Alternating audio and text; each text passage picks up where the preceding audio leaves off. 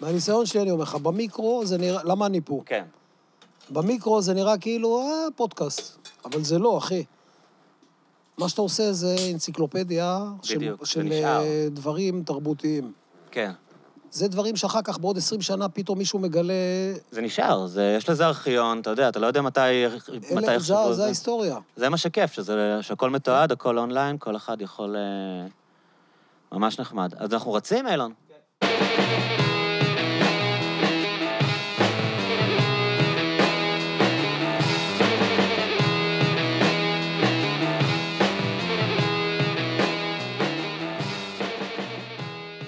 איזה כיף. אז תשמע, זאב, אני אקשן. ממש ממש מתרגש. מה קורה? חייב להגיד לך שזה פעם ראשונה, אולי, שאני הרבה פעמים מערך כאן אנשים שאני מכיר, או שיש לנו איזושהי היכרות. הפעם אני, אני יותר מתרגש מבדרך כלל, נגיד, נעדן את זה, כדי שלא ניצור פה אווירה מלחיצה. אז תודה. מלא תודה שבאת. תודה לכם. איפה אני אתחיל? תשמע, אני בא... מאז שאני יודע שהסכמת לבוא, אז עברתי על כל ה... חזרתי לכל הדיסקוגרפיה, של כל מה שעשית מאז שהתחלת עד היום, וכולל סרטונים, ורוב הדברים הכרתי, לא הכל. אוקיי. היה דברים שנתקלתי בהם לראשונה. אני בטח לא הראשון שאומר לך את זה, אתה אניגמה. אתה, איך שרציתי לומר, אניגמה בתוך... אניגמה כלפי עצמי. בתוך מסתורין, בתוך אניגמה. אתה יודע, בא אליי לפני, לפני איזה חמש עשרה שנה, הצמידו אליי את דנה ספקטור לשבוע לכתבה. כן. ופתאום בא אומרת לי, אתה יודע, אתה בן אדם היסטורי, עכשיו אני אומר את זה לעצמי, אוקיי, אני מנסה להבין, אני מבין את זה. כן. הרבה פעמים אני מגיע לחדרים שיושבים אנשים ולא יודעים איך לאכול אותי. אני סגור בתוך עולם עצמי של עצמי, את זה כבר אני הבנתי, כאילו, אתה יודע, כשאתה מתבגר, אתה מתחיל להבין דברים. כן. אני סגור בתוך עולם עצמי, אה, בפנים, בתוכי, שהוא מאוד רוחני, לאו דווקא בקטע דתי. Mm-hmm. אה, אני רואה, אני רואה עולם בצורה אחרת לגמרי, לפעמים היא נאיבית ומטופשת, אבל אני, אני בדרך כלל רואה את העולם בצבעים כמו אומן. אני, אני מתרגם את החיים לאומנות, אוקיי? לראות בני אדם זה דבר שמאוד מעניין אותי, אבל קשה לי מאוד לגעת. Mm-hmm. אתה סגור, לא? כאילו ב... אני לא יודע אם זה סגות, גיסתי הביאה לי פעם ספר על המזל שלי של איזה מאה עמודים, אמרתי... מה המזל שלך? אני לא, מזל דגים, אני לא מעמיד בשטויות האלה, אוקיי. ישבתי וקראתי מאה דפים, שזה כאילו מישהו לקח וניתח אותי אחד לאחד. סתם על המזל או שהכינו מפה אסטרולוגית שלך? לא, זה כאילו ניתחו אותי, בספר עצמו ספר כללי, אבל הייתי... אמרת, כאילו תמיד מזל דגים קלאסי? כן, ואז אמרתי, אוקיי, זה לא יכול להיות שהכל כל כך קולע בול, הלכתי, קניתי ספר של אותו בן אדם שעשה את מזל סרטן. כן. אמרתי, אני חייב לקרוא את אותם דברים, ואז אמרתי, וואלה, כל הדברים פה הפוכים. כי הרבה פעמים אנשים אומרים שדווקא הפוך, שהם קוראים ספר על מזל סרטן, וזה גם עובד עליהם. כאילו, זה מנוסח בצורה כזאת שכל אחד יגיד... ואז אני מוצא את עצמי, אומר הרבה פעמים, ללהקה שלי אפילו. כן. הרבה פעמים, חבר'ה, תירגעו, אני רגיל, כאילו, אני לא איזה חייזר. אני אולי רואה את הדברים בפרופורציה אחרת, ולפעמים אני לוקח בכיוונים, אני, אני יכול לבוא להגיד, אוקיי, אנחנו חושבים ככה, עכשיו יש לי כזה נטייה פתאום להגיד, אתה חושב ככה, אני עכשיו אביא לך את ההפוך. אז באמת, מזל דגים, הרי הסמל שלו זה שני דגים מנוגדים. בדיוק. וזה המזל עם אחר בניגודים. וזה הבעיה הכי גדולה שלי בחיים. הניגודים. הניגודים. אז אני, אני אגיד רגע, אולי אני, אני כל אתן... החיים שלי במאבק עצמי, בפנימי, כאילו. אולי אני אתן איזה מסגרת למי שלא מבין על מה אני מדבר כשאני אומר אניגמה. אני יושב, אני רואה, נגיד, יוטיובים. אז אני רואה ילד בסוף שנות ה-שמונים, להקת מוסקבה, להקת ניו וייב, כן. תכני מחאה, שלא לא היו בארץ, כאילו, כאילו אולי ממש, בא, אתה יודע, דורלקס, אדלקס, דברים שהיו באנדרגראונד, של האנדרגראונד בתל אביב, אבל אתה רואה את זה בטלוויזיה, נכון. שיר, שיר כמו כלב לא נותן ברירה. זה, זה, זה מסרים, אני לא חושב שהיום זה היה מותר להשמע. אבל אז בדג השני, כי אני מוצא את עצמי מופיע במופע להקת מוסקבה, להקת מחאה. כן. סיימנו מלחמת לבנון הראשונה, הייתי כמה שנים בלונדון, עבדתי שם בלעל בביטחון, נסעתי בעיקר ללמוד מוזיקה, למדתי גם, חזרתי חזרה לארץ, ואמרתי, עכשיו אני להקת מחאה. אני בוב דילן. כאילו, השפעת גם מדברים שראית בלונדון מבחינת... לא, אתה יודע, בתור... זה היה כזה סוג של התבגרות. אה, בגלל המלחמה? לא עברנו בגרות של... בגלל שהלכנו לצבא, לא עברנו בגרות של בן שמונה עשרה בלונדון, שהוא נכנס לתוך הרוק, אתה יודע? כן. אנחנו עוברים פילטר שלוש שנים של ריכוך, ואז אתה פתאום חוזר, והשלוש שנים האלה בחול גם נתנו לי פתאום להבין, להסתכל על הדברים במקרו, ולחזור לארץ ולהגיד, מדינה שהורגת חייליה. כן. זה בכלל קורה לישראלים שגרים בחול, הם נכון. פתאום רואים את הפרספקטיבה הזאת. נכון. נעים... עכשיו, אני אומר את זה, ואני לא חושב ככה. Mm-hmm.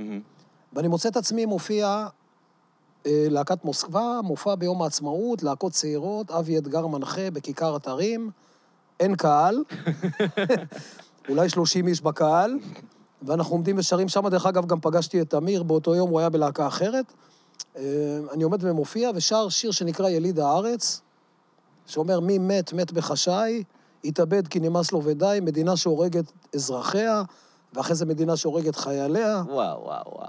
ובסוף, ואני מרגיש שאני בוב דילן. כן. ואני יורד מהבמה, וניגש אליי בן אדם מבוגר, ואומר לי, אני יכול להבין שאתה שר על מה שאתה רוצה, וחווית בדבר, בחיים שלך צבא ומלחמה וזה, אבל הוא אומר, תנסה להבין שמישהו מקשיב למילים שאתה שר, ואני אף שקול, וזה פגע בי. וואו. עכשיו, באותו רגע, אני... זה כאילו מישהו הביא לי את, ה, את הגיטרה על הראש, עם, עם הקייס שלה. כן. ואני אמרתי לה, הלכתי הביתה, אני זוכר, לא ישנתי כמה ימים. וואו. ואמרתי לעצמי, אוקיי. עכשיו אני מבין שבאמת, כשבן אדם שר, הוא, הוא, הוא, אתה יודע, אומרים, הקול של התקופה. נגיד על בוב דילן. כן. קול של דור, אתה נכון. יודע. אני לא רוצה להיות קול של דור מהמקום הזה. אני כן רוצה להיות קול של דור מהמקום של... אם יש לך, אם יש לך מדינה שכל חצי שעה יש בה מבזק, ואתה שומע על פיגועים, ואתה שומע על מלחמות, ואתה שומע על הרוגים, ואתה שומע על פוליטיקה, ועל תככים, ואתה שומע רק רע, אז לפחות אני, בחצי שעה שבין מבזק, ארבע דקות שנותנים לי ברדיו, בואו ננסה לקחת את זה למקום אחר, שאני כן יכול להתבטא כאומן, ומצד שני, אולי במקום לראות את המחאה ואת הדיכאון, להפוך את זה לפן. כן, אבל... שאני גם, דרך אגב, הרבה יותר מתחבר אליו. נכון, אבל צריך להגיד שאתה כאילו, אתניקס הייתה מין, עדיין, סטייטמנט של אנחנו להקת פופ, אנחנו באים להנעים את הזמן ולשמח אנשים. מעולם לא. אוקיי. אתניקס הייתה להקה של כל מה שאמרו לא, עשינו הפוך. זה מה שקרה. מה שרציתי להגיד, ואני אחזור על זה, אתה לא ויתרת על המחאה אף פעם, כאילו אם אני מקשיב והקשבתי לאלבומים, לא הוצאת אותם כסינגלים, אבל כמעט בכל אלבום יש נכון, שיר מחאה. אבל נגעתי בזה בצורה אחרת אבל, לגמרי. אבל יש טקסטים מאוד חריפים. הקו הם הירוק, תמיד... שזה שיר שלא הכרתי. נכון. הם... אבל הם תמיד נגעו במקום שאתה יכול להביא... זה בדיוק המסתורי. כן. נכון, אז אני מדבר, כן. יפה. עכשיו, אני אה, למדתי בצעירותי, הייתי בקבוצה כזו שקראו לה נוער שוחר אומנות. Mm-hmm. אנחנו היינו כל אה, חופש גדול וכל חופש וכל זה, היינו אה, משולבים עם קבוצה מגרמניה של אה, גרמנים, שהם גם היו נוער שוחר אומנות, עשו את זה כדי לאחד את uh, הגרמנים עם היהודים. פיוס ישראל-גרמניה כזה? כן, סוג של פיוס כזה, זה היה בתרומה של ממשלת גרמניה, mm-hmm. ואני כל חופש גדול וכל חופש הייתי נוסע לגרמניה, wow. או שהם היו באים לארץ, ואני הייתי כל כולי בתוך אומנות, זה היה, אלה היו החופשות שלי, חופש גדול, הייתי מפסל, הייתי מצייר, והייתי, ומוזיקה היה הדבר השלישי, כן. אוקיי? עכשיו, היה לנו uh, מורה למוזיקה, מורה לציור גדול מאוד, הוא היה צייר גדול מאוד בגרמניה, זיכרונו לברכה, קראו לו אינק שרודר, והוא לימד אותי להסתכל על, על ציור בצורה אחרת לגמרי. הוא אומר כזה דבר, אני שואל אותך עכשיו, מה צבע השמיים? מה אתה עונה לי? תלוי מתי. אז זו תשובה חכמה, mm-hmm. אוקיי? זו תשובה של בן אדם שכבר הבין מה אני הולך לשאול. כי אם היו שואלים אותך את זה לפני, לפני שידעת את התשובה, היית אומר לי כחולים. שמיים כחולים. כן. אז השמיים הם כחולים, בדיוק, הם כחולים ואדומים ושחורים ולבנים. התפקיד שלי זה לקחת את האומנות שלי ולהראות לך שהיא גם כזו וגם כזו וגם כזו וגם כזו, אבל יש לה קו אחד מחבר. הקו המחבר שלה קודם כל זה הקול שלי, אוקיי? ודבר שני, גם סוג הלחנה, סוג הכתיבה שאנחנו עושים, הנגינה שלנו שהיא ביחד, היא נוצרה כל השנים. אנחנו יצרנו סוג של אומנות, שהיום אתה, אתה אומר פן וזה, אני רואה בה משהו, היום, אני בגילי, כן? אני רואה בה משהו הרבה יותר מורכב. גם אני. אני, אני התכוונתי שה... מה שהתכוונתי, אולי לא הבנת אותי, כי אתה רגיל לאנשים לא, לא, שרואים לא, אותך הבנתי, בפייס ואליו. הבנתי... אני התכוונתי שזה לכאורה, הסטייטמנט הוא כאילו אתניקסי להקה כלילה. נכון. אני רוצה להקריא אה, שיר מהאלבום האחרון. לא את כל השיר אולי, אבל שיר שנקרא שרה. אה, נקרא הזמן ירפא. כן. אה, אני, אני אתחיל מהבית השני. רק הזמן, לא, כן, נתחיל מהבית האחרון בעצם. שרה, שרה, ישמע האל את ישמעאל, הגר הלכה אל המדבר. שרה שרה, ילד בוכה לא עושה טוב לאף אחד. שרה שרה, התנים, הקולות, המילים, השמות, קעקוע. שרה שרה, חמסה עלינו לעד. סליחה, חמסה חמסה עלינו. זה כאילו, מי שטיפה מקשיב לא יכול לפספס על מה השיר. זה המצב הנוכחי, הפוליטי, שאנחנו חיים בו. שאתה בעצם אומר, יש לנו אחריות לגירוש של ישמעאל. עכשיו לא כולם עולים על זה. אוקיי. הבית הראשון מדבר על כבר הסכסוך שמתחיל מהתנ"ך. על הגירוש. אני, אני, אני לא רואה בזה גירוש, אני רואה בזה, עוד פעם, אני לא מסתכל על המיקרו, כן. אני מסתכל על המקרו. אני, אם אתה שואל אותי בתור הכותב, אני רואה בזה קנאה. Mm-hmm. שקנאה היא הבסיס לכל הרוע בעולם. כן. קנאה, אין צרה, למה שלא כזה ושלי כזה. כן. למה הדשא שלך כזה והדשא שלי כזה. נכון. למה, למה שלך יותר גדול. זה גם בקו הירוק יש את אותו רעיון. בדיוק, אתה מבין, זה, כן. זה כאילו ה... ה...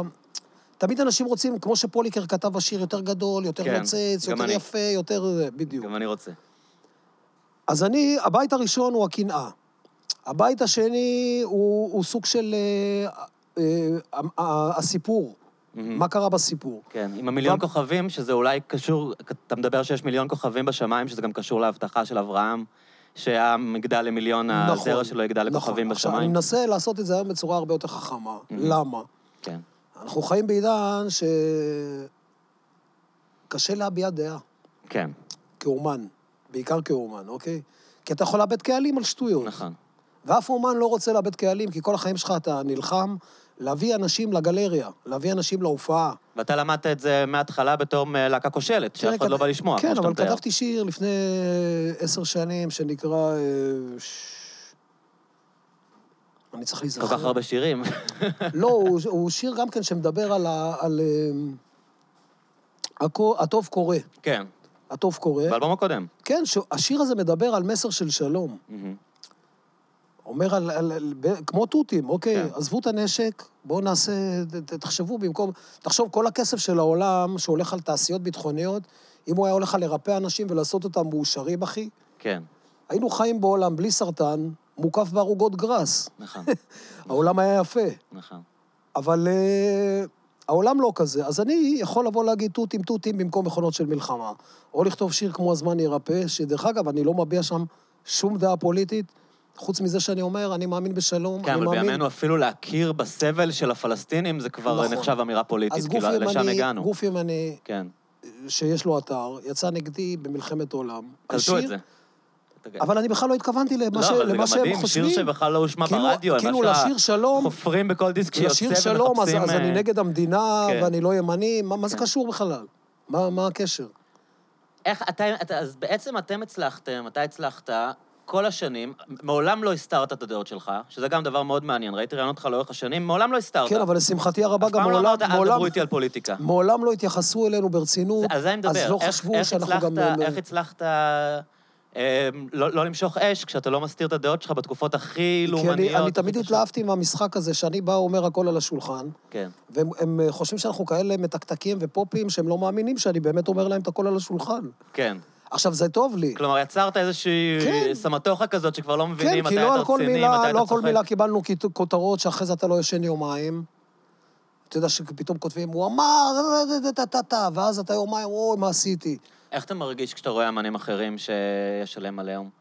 כאילו, בלי, בלי לנסות סכסך, אבל אתה יודע, בזמנו, נגיד אייל גולן יצא על אורנה בנאי מאוד חזק, זה היה משהו שהיה לי קשה לשמוע כשהיה את אני נגד, אני נגד כל, כל דבר. כן. תראה, אתה צריך, אתה צריך לדעת מה אתה עושה. Mm-hmm. אוקיי? אתה רוצה להתעסק בדברים האלה? לך תהיה פוליטיקאי. כן. לך, לך תהיה, ת, תקים גוף, גם אם אתה אומן, אין בעיה, תקים גוף עצמאי, שיש לו דעה פוליטית, תילחם במקום הזה, בגוף הזה, אל תביא את ה... את ה... מה אני חושב שלך ברמה כזו לבמה. למה, זה... למה לא? אתה בעצמך מעריך בוב דילן לא, שהיה חושב... עושה את זה. כי, כי זה... לא, בוב דילן הביא את זה לתוך היצירה, יש mm-hmm. הבדל גדול מאוד. Mm-hmm. אם אני מביא את זה לתוך היצירה, זכותך מלאה לבוא לגלריה או להופעה שלי, לקנות, לראות את הציורים שלי, אם אני בן, בנסקי, איך קוראים כן. לו? בנ... בנקסי. אה, כן? או אם אני בוב דילן, זכותך מלאה לקנות את הכרטיס... לראות את התערוכה, או לראות את ההופעה, תחליט את זה. זה מובנה בתוך היצירה שלי, אין לי בעיה. אבל אם זה לא מובנה בתוך היצירה שלי, והיצירה שלי היא מאוד מסוימת, ופתאום אני בא ואומר דברים שמנוגדים לכל מה ש... כן, כאילו אתה קומיקאי שמספר בדיחות על דברים לא קשורים, ופתאום יש לך איזו אמירה פוליטית. ופתאום אתה הופך להיות ימני, קיצוני, אז אחי, משהו פה לא מסתדר לי בראש. כן, כאילו אתה מין איזה, יכול להיות איזה מנחה של תוכנית ריאליטי, ופתאום יש לך מה להגיד על... בתדמית שאתה בנית לי, כאומן, אתה בנית לי את האומנות שלך בראש, אתה אומן כחלק מהיצירה, בנית לי את זה בצורה מאוד מסוימת. ואז פתאום אחרי חמש עשרה שנה אני מגלה שאתה פתאום, אני יודע מה, הכי קיצוני שיכול להיות. אז אתה באמת בחרת לבנות סביבך אסתטיקה של דימוי של אנטרטיינר, נכון? של מישהו ש... נכון. שהוא מבדר, למרות שאני, עוד פעם, אני מקשיב ואני רואה... ואני דרך אגב לא נותן לזה להיכנס אליי הביתה. אני לא נותן לזה להיכנס אליי הביתה. מה הכוונה? אני יכול, נגיד, למשל, לספר לך שעכשיו אני בחקר גדול מאוד של השוק הטורקי ושל הפופ הטורקי, לא הבחייני, הדברים הטובים, אוקיי? יש דור שלם של טורקים שנולד באירופה, להורים מאגרים, והגיעו עכשיו לטורקיה חזרה, והם מביאים איתם את כל מה שהם למדו באירופה, ועושים מוזיקה אחרת לגמרי, וזה דבר מופלא, אוקיי? אז אני יכול לקחת את הדבר הזה, ללמוד אותו, אבל אני לא מכניס אותו אליי הביתה. זה לא, אני מכניס אותו אליי הביתה כשאני עובד. נגיד, אני מחליט שעכשיו אני על המחשב לומד מוזיקה, אני רואה מה קורה בעולם, אני כן מתעמק בזה, מתלהב מזה, נגנב על זה, מעריץ צרוף של זה.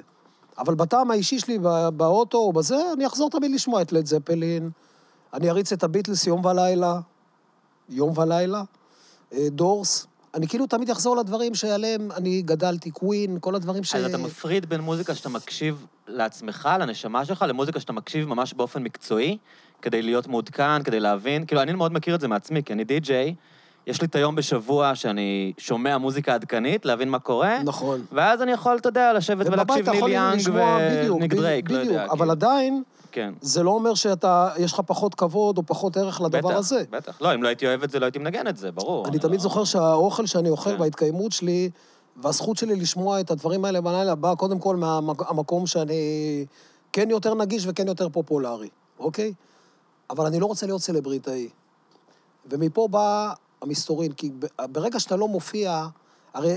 אתה מתאר לעצמך שהזמינו אותי, גם לכוכב נולד, גם ל... אני בטוח שאין דבר שלא הזמינו אותך. והציעו לי גם סכומים. וגם אמרו לך, תיכנס לכוכב הגדול וי איי פי ותקבל מיליון שקל, אני בטוח. כן, וגולדסטאר. ויש לך פריבילגיה שאתה יחסית למוזיקה הישראלית, הצלחת להתפרנס טוב לאורך השנים. אבל אני לא צריך להיות במקומות האלה, אחי, כי אני לא סלבריטאי. אני לא מחפש את השיק והשוק. לא, אני מתכוון שקורין אלל בטח גם לא היה חלום חייה להיכנס לאח הגדול, היא לא במותו מצב כלכלי שאתה נמצא. בדיוק, אתה מבין? אז תודה לאל, אני גם מאמין שההתמדה הביאה את זה שיש לי גם רוגע כלכלי בחיים, כן. אני, אני מסודר והכל סבבה לי. כן. אבל אני אומר, מעבר לזה, אני לא רוצה לתת לעולם שבניתי לי כאומן, אני לא רוצה לתת לגלריה להיכנס אליי לתוך, לתוך הסלון, אתה מבין? כי ברגע שאני נותן, ברגע שאני נגיד מביא עיתונה אליי הביתה, נגיד השבוע היה לנו צוות צילום של ערוץ שתיים, שחלק מהזה צילמו אותי במטבח של הבית שלי. Mm-hmm. והיה לי קשה מאוד עם זה, לקח המון זמן ששכנעו אותי, המנהלים שלי, תן, תן לאנשים, תן לאנשים הצצה קטנה, כן, היום. כן, תן לאנשים הצצה קטנה. כן. אני לא יכול, כאילו, אני מרגיש אחר כך שהבית שלי מזוהם, בטח. שכאילו הבאתי את הציבור, את הציבוריות אליי לפרטיות, ואני כן רוצה לשמר את הפרטיות, כי אני חושב שאני מגניב לעצמי, כאילו, בזכות הפרטיות. נכון. יש לי עולם שלם של דברים שאף אחד לא מכיר אותי. אתה בעצמך, כמו, כמו שירים, כל אחד יכול להחליט איזה זאב נחמה הוא רוצה, כאילו. נכון, וגם יש כאלה שבוחרים את החלק, את אלה שהם לא אוהבים, סבבה לי לגמרי. כי יש, היא באמת היה איזה, תכף נדבר גם על זה, אבל היה איזה תגלית של אתניקס על ידי מה שקוראים האיפסטרים. כלומר, אחרי ששנים, אולי תכף נדבר על זה, לא הייתם נחשבים דבר קול, פתאום גדל דור של אנשים שבאים מאסתטיקה שונה, ופתאום יודעים הרבה יותר להעריך סינתסייזרים, שאולי בשנות ה-תשעים זה לא היה נחשב אופנתי. תראה, זה היה אחרת... ופתאום יודעים להגיד, אתניק זה נורא מגניב. זה היה... המקום... החטא הוא קדמון יותר. המקום הוא... החטא הוא לא מהמקום הזה, כי הקהל, בסופו של דבר, כשהסתכלת על הקהל, תמיד ראית... אני, אין לי בעיה להגיד את זה, כי אני חצי-חצי, תמיד ראית לבן ושחור. לא הייתה לנו בעיה. כן. אוקיי? מעולם לא הייתה לי בעיה, לא בקהל הלבן ולא בקהל השחור. מבחינת פופולריות. מבחינת פופולריות. כן. כאילו, התערובת אצלי תמיד הייתה מעורבבת. נכון. הבעיה הייתה בתקשורת. כן. הייתה לי בעיה תקשורתית. למה? כי כל זמן שהתקשורת לא הייתה מובנית על רייטינג ועל כסף, אז היא הייתה מובנית על, על פלצנים. מעצבי דעת קהל, מה שקרה. כן, אני קורא לזה פלצנים. כן. זה דורות של פלצנים ש, שחינכו פלצנים, שגם אם היית, באת מה, מהפריפריה, ממשפחה שבאה מהים תיכוני, כשהגעת לעבוד ברדיו, לבשת את התגלית הפלצנית. לא הייתה לך ברירה. ההפך, אולי היה לך יותר לחץ להוכיח שאתה... אם לא היית מתפלצן, לא היית מתקדם. כאילו, היו מקבלים אותך לגלי צהל, והפכת להיות... דרך אגב, כמו הרבה תחומים שהיו בישראל, לא רק במוזיקה, אוקיי? עכשיו, אנחנו, בגלל שנגענו, נגיד, באלבום השני, באנו והצערנו, אוקיי, אנחנו לא מתביישים לגעת במזרחי. במסעלה. עם זהב הבן. כן. באנו להכי ארטקור, שהחברת הקליטים באה ואמרה לנו, זה התאבדות, בחיים לא עושים דבר כזה, זה התאבדות, ואז אמרנו, אה, אתם אומרים ככה? דווקא נעשה את זה. האלבום הכי מוכר של אתניק סאד היום, מסעלה, בגלל זה, לא בגלל ההתעקשות, כי האוזן הישראלית כן קיבלה, כמו שהפה הישראלי קיבל את החומוס ואת הקבב, האוזן הישראלית כן קיבלה את המוזיקה, כן קיבלה את, את ג'ו אמר ואת זוהר ארגוב. מה שמעניין אותי בעניין הזה, שקודם כל היום זה נחשב מאוד מגניב. היום, אתה יודע, שילובים של אלקטרוניקה כן. ומוזיקה אוריינטלית, אתה יודע, יש אסיד ערב וכל מיני דברים שהם נחשבים, זה נורא קול, וזה חלק מהדברים ש... חזרו להשמיע אתכם במועדונים לפעמים, אתה יודע, גם במסיבות של ליפסטרים וכאלה, כי, כי זה לא, משתלב. לא, להיות מאושמעים, אנחנו תמיד היינו. לא, אני מתכוון ש, שפתאום זה היה משהו מגניב. מה אחר... שמטורף בכל הסיפור כן. הזה, תסתכל, פגש אותי לפני שבוע עיתונאי בכיר אה. בתעשייה. עכשיו, הוא פתאום, הוא פתאום, אני ידעתי את זה, כי אני, הטלפון השון שקיבלתי לפני שלושה שבועות, זה מהמנהל שלי, הוא אומר לי, בשורה התחתונה ניצחתם. בטח. למה ניצחנו? אתה מסתכל על עשור. העשור האחרון, אוקיי? הלהקה הכי מושמעת, אתניקס. עדיין. האומן הכי מושמע, אייל גולן. עכשיו, שני דברים שאני נגעתי בהם מההתחלה עד הסוף. נגעתי זה הצטנות, כמובן. לא, אני, שמה, אני, אני באמת לא מחפש כן, להיות אוקיי, זה שתוקע את הדגל לא, על העם. לא, אני גם לא מנסה להוציא ממך שתיקח קרדיט על זה, אבל אני, ברור אני, שזה הקרדיט, מעבר לנגעת. אני אגיד לך למה הקרדיט הגיע לנו, לא בגלל שאנחנו כאלה חכמים, בגלל שמה שהיה אז היה מטומטם. הרי תעשייה שלמה לא ראתה שהדבר הזה מונח לה ליד הידיים. אנשים... אתה מדבר על הז'אנר או על היעל עצמו? על הז'אנר. אוקיי. שם היה הקהל, שם היה הכסף, זה היה ברור מההתחלה לכולם. הם כולם נסעו על מרצדסים, כמו, ב, כמו אה, אה, ג'ימי פייג' ב, הם היו זה. הרוקסטרים. הם היו הרוקסטרים, כן, אחי. כן, אצלהם כן. היו הבחורות, ואצלהם היו המאפרות, ואצלהם היו הבגדים, ואצלהם היו התכשיטים והגורמטים, ואצלהם היו המרצדסים. ואחרים הופיעו אצל רבקה מיכאלי. והוויסקי שיבסים הכי יקרים. כן. ואחרים היו הולכים להופיע, מלבישים אותם בבגדים של בוטיקים מדיזינג או הכי נוצצים. חמש דקות אחרי זה הבגד חוזר לבוטיק. אחרי כביסה. אבל אותם ראו בטלוויזיה, שזה היה... אבל אותם ראו בטלוויזיה, כי עוד פעם זה נשלט על ידי המקום שלא היה צריך כסף. על ידי המקום שלא היה רייטינג. אז בעצם המהפכה, המהפכה הזאת שתמיד מדברים עליה, של הפופ המזרחי, היא בעצם בגלל ערוץ שתיים, אתה חושב? לא, היא בגלל הקהל. כן, אבל ערוץ... בגלל ברגע שזה הפך להיות... אתה רואה את זה גם בפרסומות, אתה רואה את זה גם בתוכניות, אתה רואה את זה גם בהכל. כן. אתה רואה את זה גם במנחים היום. היום אתה לא רואה, אתה לא רואה, אין היום, אין היום, אתה לא יכול להגיד, אתה לא יכול לאפיין מנחה לפי עדה, או לפי צבע עור. כן, כן, אתה מסתכל על אופיר הסייג, נגיד, שמי אפשר לדמיין מנחה ומצליחה בארץ בדוד השמונים. כל האנשי החדשות של ערוץ שתיים, אתה רואה, תפארת מדינת ישראל, ככה צריך להיות. ככה גם היה צריך להיות קודם. הרבה נלחמו על זה לפנינו, אביהו מדינה וג'ו אמר ובן מוש וצלילי האות. ואמרו להם שהם בכיינים. לא אמרו להם כלום. לא, לאביהו מדינה היו אומרים, די הם תמיד בכיין. התייחסו אליהם כתופעה רגעית, כאילו עכשיו באים לצלם את... אוי, תראו איזה... הפעם באו לצלם... כן, משהו אקזוטי כזה. באלמבי, אתי ואבי כהן, כאילו, הם היו זמרים שמנגלים בסגנון הטורקי, כאילו גילו את אמריקה ופתאום היה, גילו את ישראל הנחבאת. כאילו, תמיד היה ישראל הלא קיימת, התחנה המרכזית, תמיד היה... אתה יודע, הבאנו את האלבום הראשון בלעדייך של אייל גולן, שהיום אני... שיצרנו אותו, אתה יודע, אני אומר, האלבום הזה מפואר, אחי. אני מת עליו. הבאנו אותו לחברות תקליטים, אף אחד לא רצה אותו. זה לא יאמן. שזה הדבר הכי טוב שקרה לך. אף אחד לא רצה אותו. נכון, אני מותר להגיד שתכלס... הדבר הכי טוב שקרה לי, זה עשה אותי בן אדם עשיר. כן. עכשיו, עזוב את זה. זה לא יאמן. גם כל האנשים שהחליטו בחברות תקליטים היו מזרחיים, שזה הדבר הכי מטורף.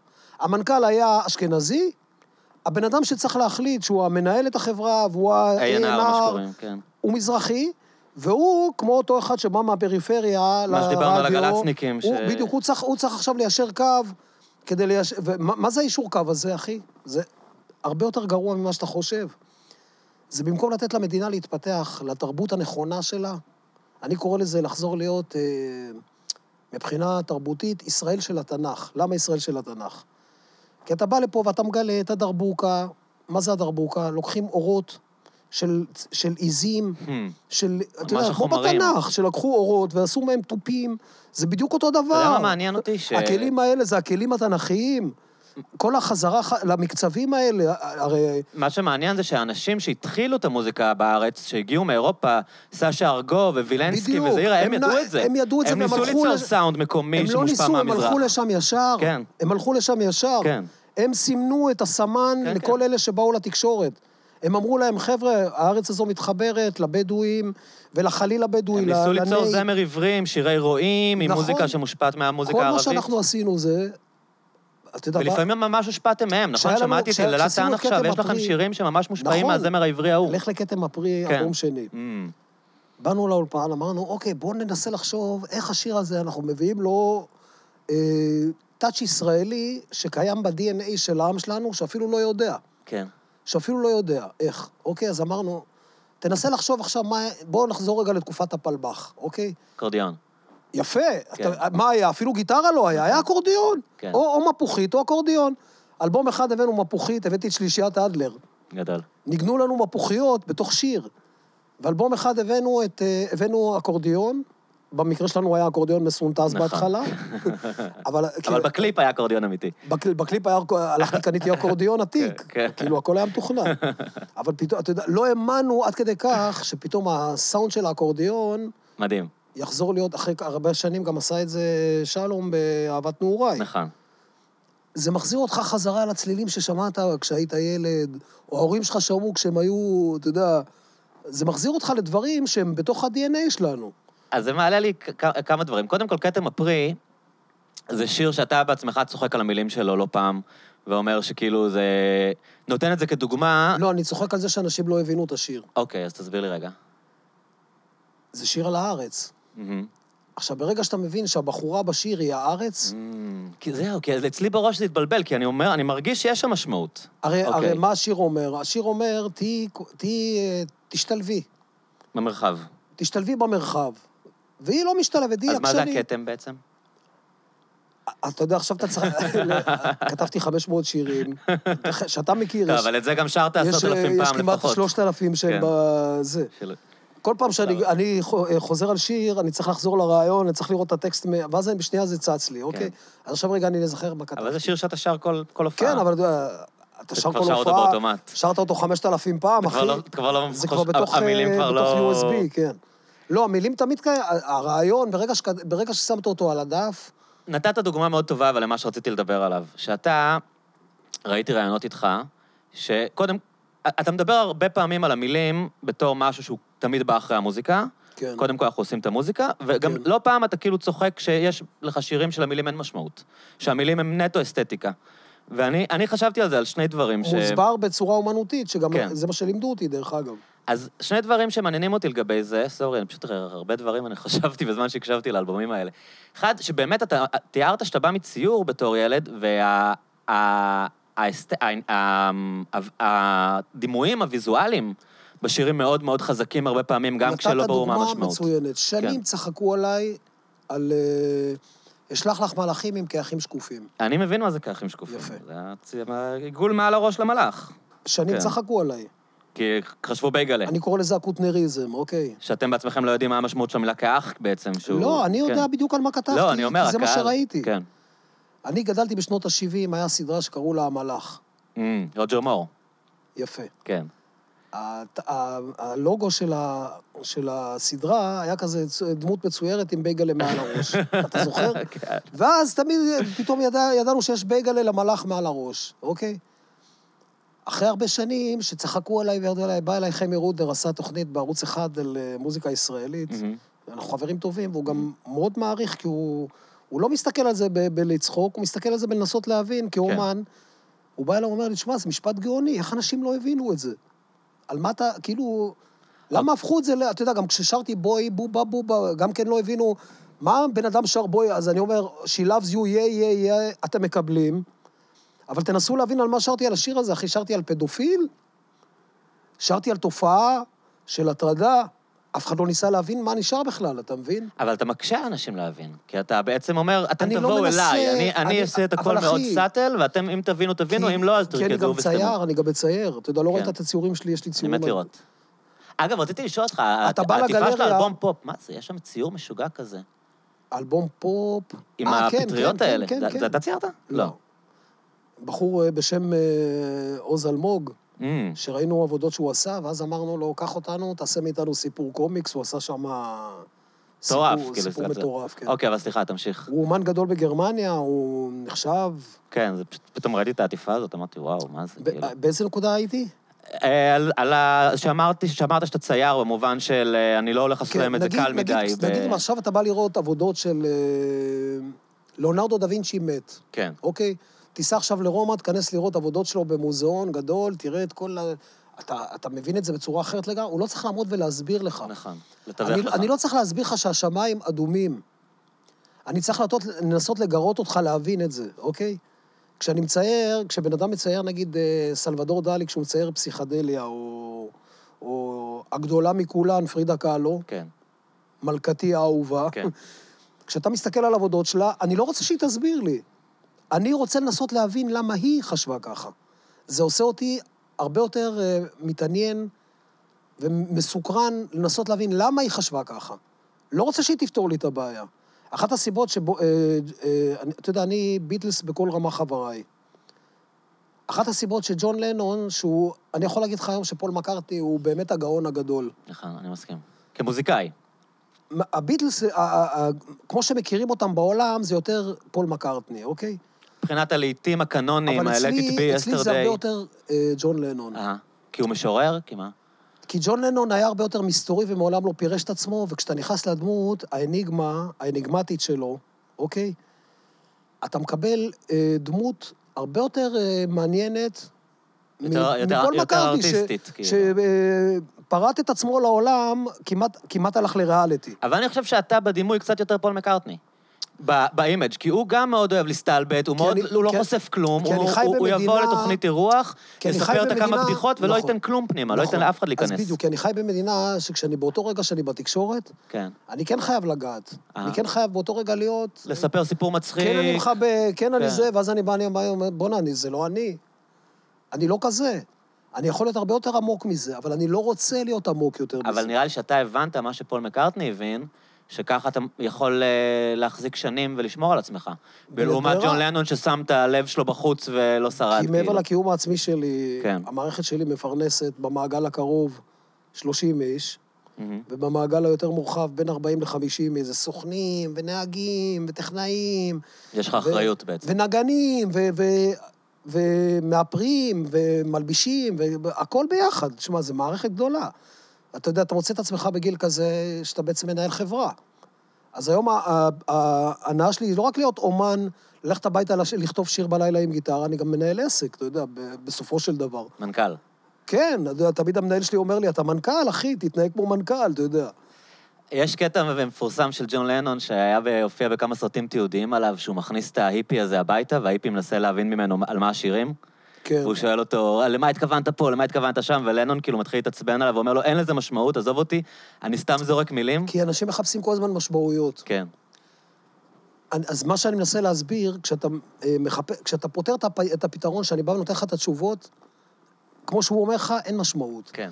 אבל כשאני לא עונה לך על זה, ואני משאיר אותך במקום אניגמטי, כשאתה הולך כמו שאתה, נגיד, ישבת וחקרת את זה לבד, זה הרבה יותר מעניין. בטח.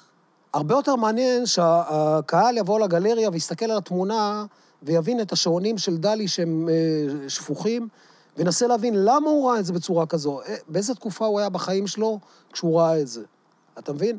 למה הוא עשה את זה בצורה כזו? אתה מבין? זה הרבה יותר מעניין, אחי. גם דרך אגב, הרבה יותר מעניין להיכנס ככה לנפשו של האומן.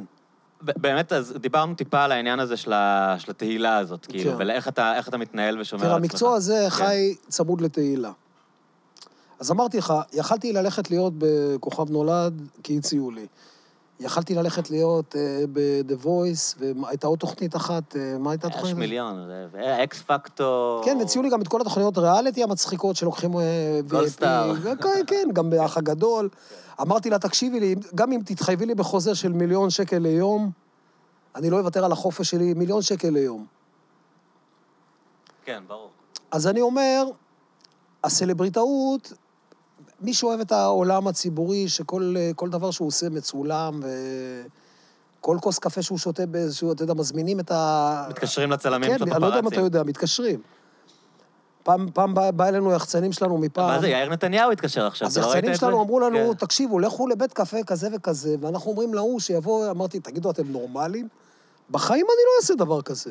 אבל מעבר לזה שאתה בחיים לא עושה את זה, אתה... לא רואים אותך בעיר, אתה לא, אתה, אתה לא מבלה, נכון? אתה לא בן אדם בליין. אני מבלה בצורה מופלאה, לא במקומות האלה. אף פעם, אני חושב שבחיים לא ראיתי אותך. אתה יודע, ענת מוסברג, נגיד, ענת מוסברג הצלמת, יש לי את ענת מוסברג הצלמת, אנחנו חברים טובים, שנים. היא, היא מצלמת, היא חלק מהצלמים של שיק ושוק. תמיד שאני מגיע, אם אני מגיע, כי אני לא מגיע, זה לא מעניין, אתה יודע. אבל אם אני מגיע, אני רואה אותה, אני אומר, תקשיבי לי טוב, אחותי, את מכירה אותי שנים, אני לא רוצה, לא שיק ולא שוק.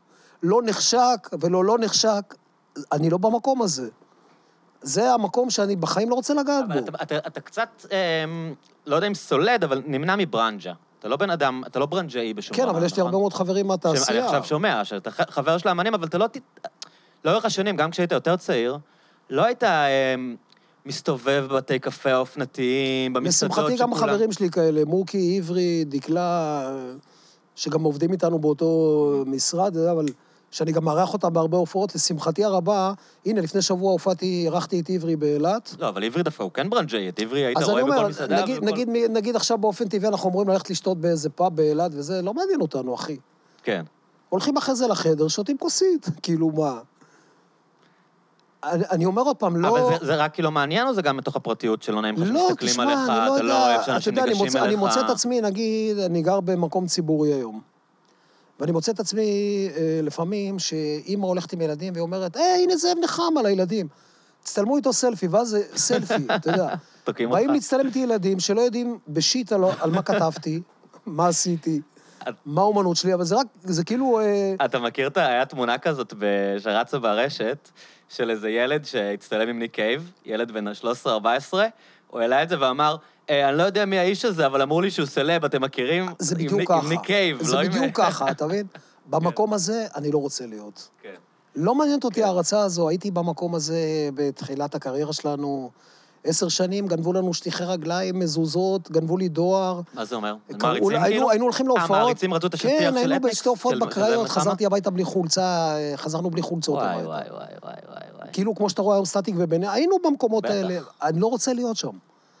אני לא רוצה להיות שם, אני רוצה להיות כן במקום, לשמחתי הרבה, בשנים האלה כן היינו באים כל בוקר לאולפן בעשר, וכותבים ועובדים, וכל הזמן היינו ברעב של לעשות עוד, עוד אלבום, כל שנה אלבום, וזה, שאמרו לנו, מה אתם עושים כל, כל שנה אלבום? זה כאילו כמו פטריות אחרי הגשם, מגיע הקיץ, אתניק עושים אלבום. היום אני מודה לאלוהים שעשיתי את זה. מה שמדהים, ב... ועוד פעם, עברתי לדיסקוגרפיה עכשיו, הרמת סקרנות והעדכון, המעודכנות שלכם, שזה גם, אגב, לא רוצה כל השיחה לדבר על היחס של התקשורת, אבל לא קיבלתם קרדיט על זה בשיט, והייתם מעודכנים ברמות קיצוניות, נגיד אם אני חושב על מוזיקה אלקטרונית. אבל... אתם עשיתם דברים בזמן אמת של אלקטרוניקה בלונדון, של K L F, The Orb... אתה יודע, אחרי חמש שנים אמרו סקיבה עם מוזיקה אלקטרונית, וכולם גמרו, אתם עשיתם את זה ב-תשעים ושלוש ארבע, בזמן אמת. כי הוא בא מהמקום הלבן. אבל אף לא היה עיתונאי שאמר, תקשיבו, אנחנו מתלהבים כאילו... אבל אתה יודע, אנחנו מאשימים פה רק את המקום הלבן, לא, אני אגיד לך יותר גרוע מזה. המקום ה... במזרחיים היינו עוד יותר מוקצים. למה? אנחנו למעשה היינו מוקצים גם בלבן וגם במזרחי. למה? כי פתאום באו המזרחים, אמרו, רגע, אלה, הלבנים האלה באו אחרי כל השנים שאנחנו מתאמצים, ועשו את זה בדקה אחת, כי היינו עם אייל גולן. אה, כי היה להם את התקשורת ואת האליטה איתם, כאילו. כל כך לא היה לנו את התקשורת. היו כאלה שאמרו שכאילו גנבתם להם את זה? יעני? עד היום. שאתם מסחרתם את משהו שהם עשו? עד היום, אני מנודה. בז'אנר הזה אני נחשב מנודה. אני לא ידעתי את זה. חשבתי שאתה מן גיבור שם של מי שפתח להם את הדלת. אני גיבור אצל מי שמבין, אצל הזמרים, אבל אצל האבות. אביו מדינה? בחיים... אתה לא רוצה לא, בשמות? חז... אבל... לא, לא, אני בכלל אבל... לא נוגע בשמות, ממש לא. אוקיי. אבל הם בחיים לא... אני גם מבין את זה, כאילו אני יכול להבין את זה במיליארד אחוז. כמו... הם לא יכולים לפרגן, הם לא יכולים להגיד שזה באמת קרה שם, הם לא יכולים להגיד שזה באמת... שאייל גולן הוא הגדול מכולם, באמת. הם לא יכולים להגיד את זה. אה, הם תמיד יגידו, לא, היה אחד לפני... לא, הם לא יגידו, הם לא יגידו. זה בלבל, זה כאילו טרף את כל השוק הישראלי. הדור שלכם היום... כן. למה אני פה? כי אני יודע שהדור שלכם מעריך את זה אחרת. בטח. אחרת לא הייתי בא לפה. אם היית בגילי, מגיע מתחנה מפעם, או מעיתון מפעם, לא הייתי בא לפה. זה לא היה מעניין אותי. אבל הדור שלכם כן גילה, כן מבין את זה היום, אחרת לגמרי. הופעתי לפני שלושה שבועות במופע של יהודה קסר בלילה באיזה מועדון תל אביבי. אגב, יהודה קסר הופיע פה כמה פעמים. כן. יכול להיות שזה היה פה? אתה לא הופעת איתו כאן, אבל הוא הופיע כאן כמה פעמים. בשתיים בלילה. היה גם כאלה. עכשיו באנו גם אני וגם זהבה בן לכבד אותו בשעה מאוחרת מאוד בלילה, וכל הקהל היה הייטקיסטים, אחי. לא של, לא של ועד עובדים, זה קהל שקנה כרטיסים. אבל אני מזה, אחי, את רוטשילד, כל הקהל. אז אני אומר לעצמי, אוקיי, הם עכשיו מעריכים את כל מה שפעם זלזלו, גם אתה, אתה יודע. כן. אתה היום מסתכל על זה, אתה אומר, רגע, תעצרו רגע, אוקיי, צחקו, הבנו. אבל מה שמעניין זה גם אני, תראה, אני קצת יותר מבוגר מהילדים האלה, אני, כשאתניקס יצאו, אז, אז כאילו אפילו, גם אני, בתוך סביבה תל אביבית של ילדים וזה, אז היה, ברור שהיה יותר קל להגיד, אני מעריץ של חברים של נטשה, נכון. ממעריץ של אתניקס. אבל אף פעם לא הייתי מעביר שיר ברדיו כשהיה אתניקס. אתה מבין מה אני אומר? כלומר... עד היום. כן. אם ישאלו, אם ישאלו אומנים, נגיד, את מי הם אוהבים? יגידו שלום חנוך, אני יודע, ברי סחרוף. בדיוק. כן. תמיד התשובות יהיו אותן תשובות. נכון. ואם ישאלו אומנים את מי הם אוהבים במזרחי, גם כן תמיד יהיו אותן תשובות. התשובות הלא מאיימות. זוהר? זוהר, אישי. כן. זה תשובות לא מאיימות. כן. זה תשובות לא מאתגרות. אל תשאל אומנים. אתה מבין מה אני אומר? אל תשאל אומנים. ובטח לא עיתונאים שחושבים שהם מעצבי דעת קהל, כי הם לא מעצבי דעת קהל. הם בסוף רודפים אחרי, והם מבינים בדיעבד. אני, אני אומר את זה שנים, okay. מי שמעצב דעת קהל זה הקהל. אוקיי? מי שנער אחרי הביטלס בשנות ה-שישים, שאתה רואה בסרטים... הם רצים, קודם כל היו על הכך, הם מצליחה בעולם, ורק על, אחרי זה הצלחה ביקורתית. אתה רואה עשרות אלפי אנשים רצים בזה... או, אתה יודע מה הדוגמה הכי טובה נתת עכשיו? כשג'ון לנון אמר שהביטלס יותר פופולרי מישהו, הם בדקה אחת איבדו את כל ארצות הברית. נכון. שרפו את הקליטים שלהם. אז מה זה מעצב דעת קהל? אז הוא איבד את הקהל. אתה מבין? כן, הוא איבד אותם בדיוק לחודש, אגב. הקהל מעצב את עצמו על פי הטעמים שהוא בוחר, על פי... הרי הקהל החליט שלאונרדו דה וינצ'י הוא הצייר הכי גדול, אוקיי? שסלבדור דלי הוא הכי מעניין. שפרידה קאלו היא הכי קורצת, אוקיי? הרי בעלה... דגו ריברה קראו לו, הוא היה הצייר המקסיקני, הכי חשוב, האולטימטיבי, הוא צייר את המהפכה, את הקומוניזם. היה לו ציורי קיר המשוגעים האלה. והיא הייתה אישה בבית. היא הייתה ידועה כאשתו בעיקר. כן, הייתה גם מושפלת, והוא היה בוגד בעל ימין ועל שמאל, וכולם ידעו את זה, אבל היא ישבה בבית, חולת פוליו, לא יודע מה, ואחרי תאונת דרכים, והיא עשתה את הציורים שהיום כולם מבינים שהיא האומנות האמיתית כאילו. היא נחשבת היום בעולם הרבה יותר מוערכת ממנו. דרך אגב, גם יותר מסלבדור דלי היום. כן. אוקיי? אז מה אני אומר? הדמות, תחקור אותה דרך האומנות שלה.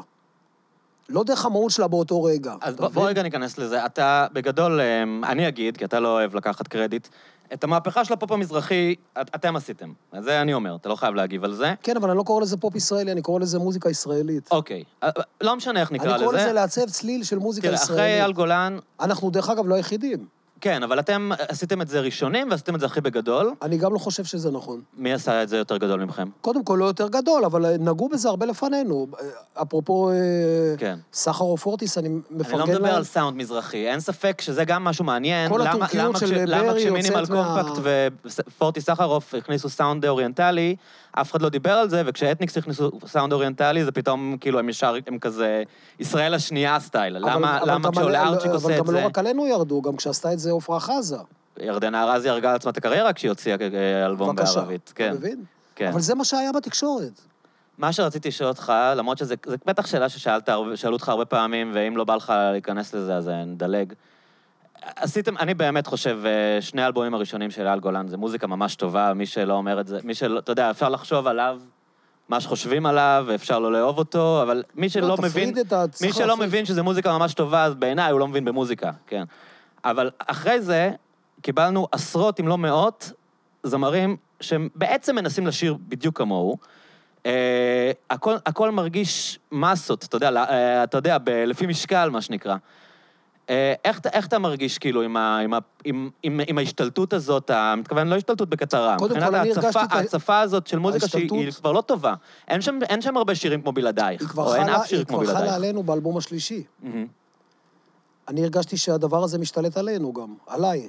עליי, על הלהקה, על כל המהות שלי כאומן. הרגשתי שאני קם בבוקר ואני עובד בזה. אני כאילו עכשיו מספק את ה... מוזיקה לפן של תחנה המרכזית. מאכיל את המכונה, מה שנקרא. מאכיל את החיים. שזה בכלל, לא באתי בכלל מהמקום הזה, באתי ממקום של כן עניין אותי לחבר, אמרתי לך, בין בדואי לגלותי פולני. בין קלרינט לחליל בדואי. וזה עשית כל הזמן, יש לך שיר עם כהן שומרוני, שיר באחרונה עם זמר חרדי, שיר עם... גם היום אני עושה את זה. הייתי לא, הייתי לא מזמן בתחנת רדיו, ראיתי בחור שיושב טכנאי, כמו הבחור פה ש... אילון. אבל קלטתי עליו שהוא... הוא... את אילון אני לא רואה, כן? כן? אבל הוא ישב מול אנשים, אני קולט עליו כל מיני תזוזות קטנות, אני אומר, בוא נה, בן אדם מוזיקאי. אבל אני קולט, עוד דקה הוא, הוא יישאר פה, הוא יהיה מתוסכל. עכשיו בוא נראה איך אני יכול לעזור לו. נגמר השידור, אני אומר לו, תגיד, אתה מוזיקאי? הוא אומר לי, כן. אמרתי, בוא נעשה קטע. אני נותן לך שיר שלי, שאף אחד לא מכיר, מהמגירה עכשיו בבית, קח אותו למקום שלך, תעשה מה שאתה רוצה. תמקסס אותו או תכתוב שיר? אה, תפיק אותו. תפיק אותו. כן. למקומות שלך. הוא בכלל נוגע בטרנס וזה. הוא לקח את זה, נגע בזה, בא אליי. אחי, אני אומר, אוקיי, פתחתי פה... אני עכשיו כותב ספר חדש. עכשיו אני מתחיל לתת לו כל שבוע, כך עוד אחד וכך... אני גם מדליק אותו לעשות. אני אומר לו, תקשיב לדבר הזה באינטרנט, תקשיב לדבר הזה, גיליתי ביוטיוב איזה להקה בקזחסטן, בטורקיה.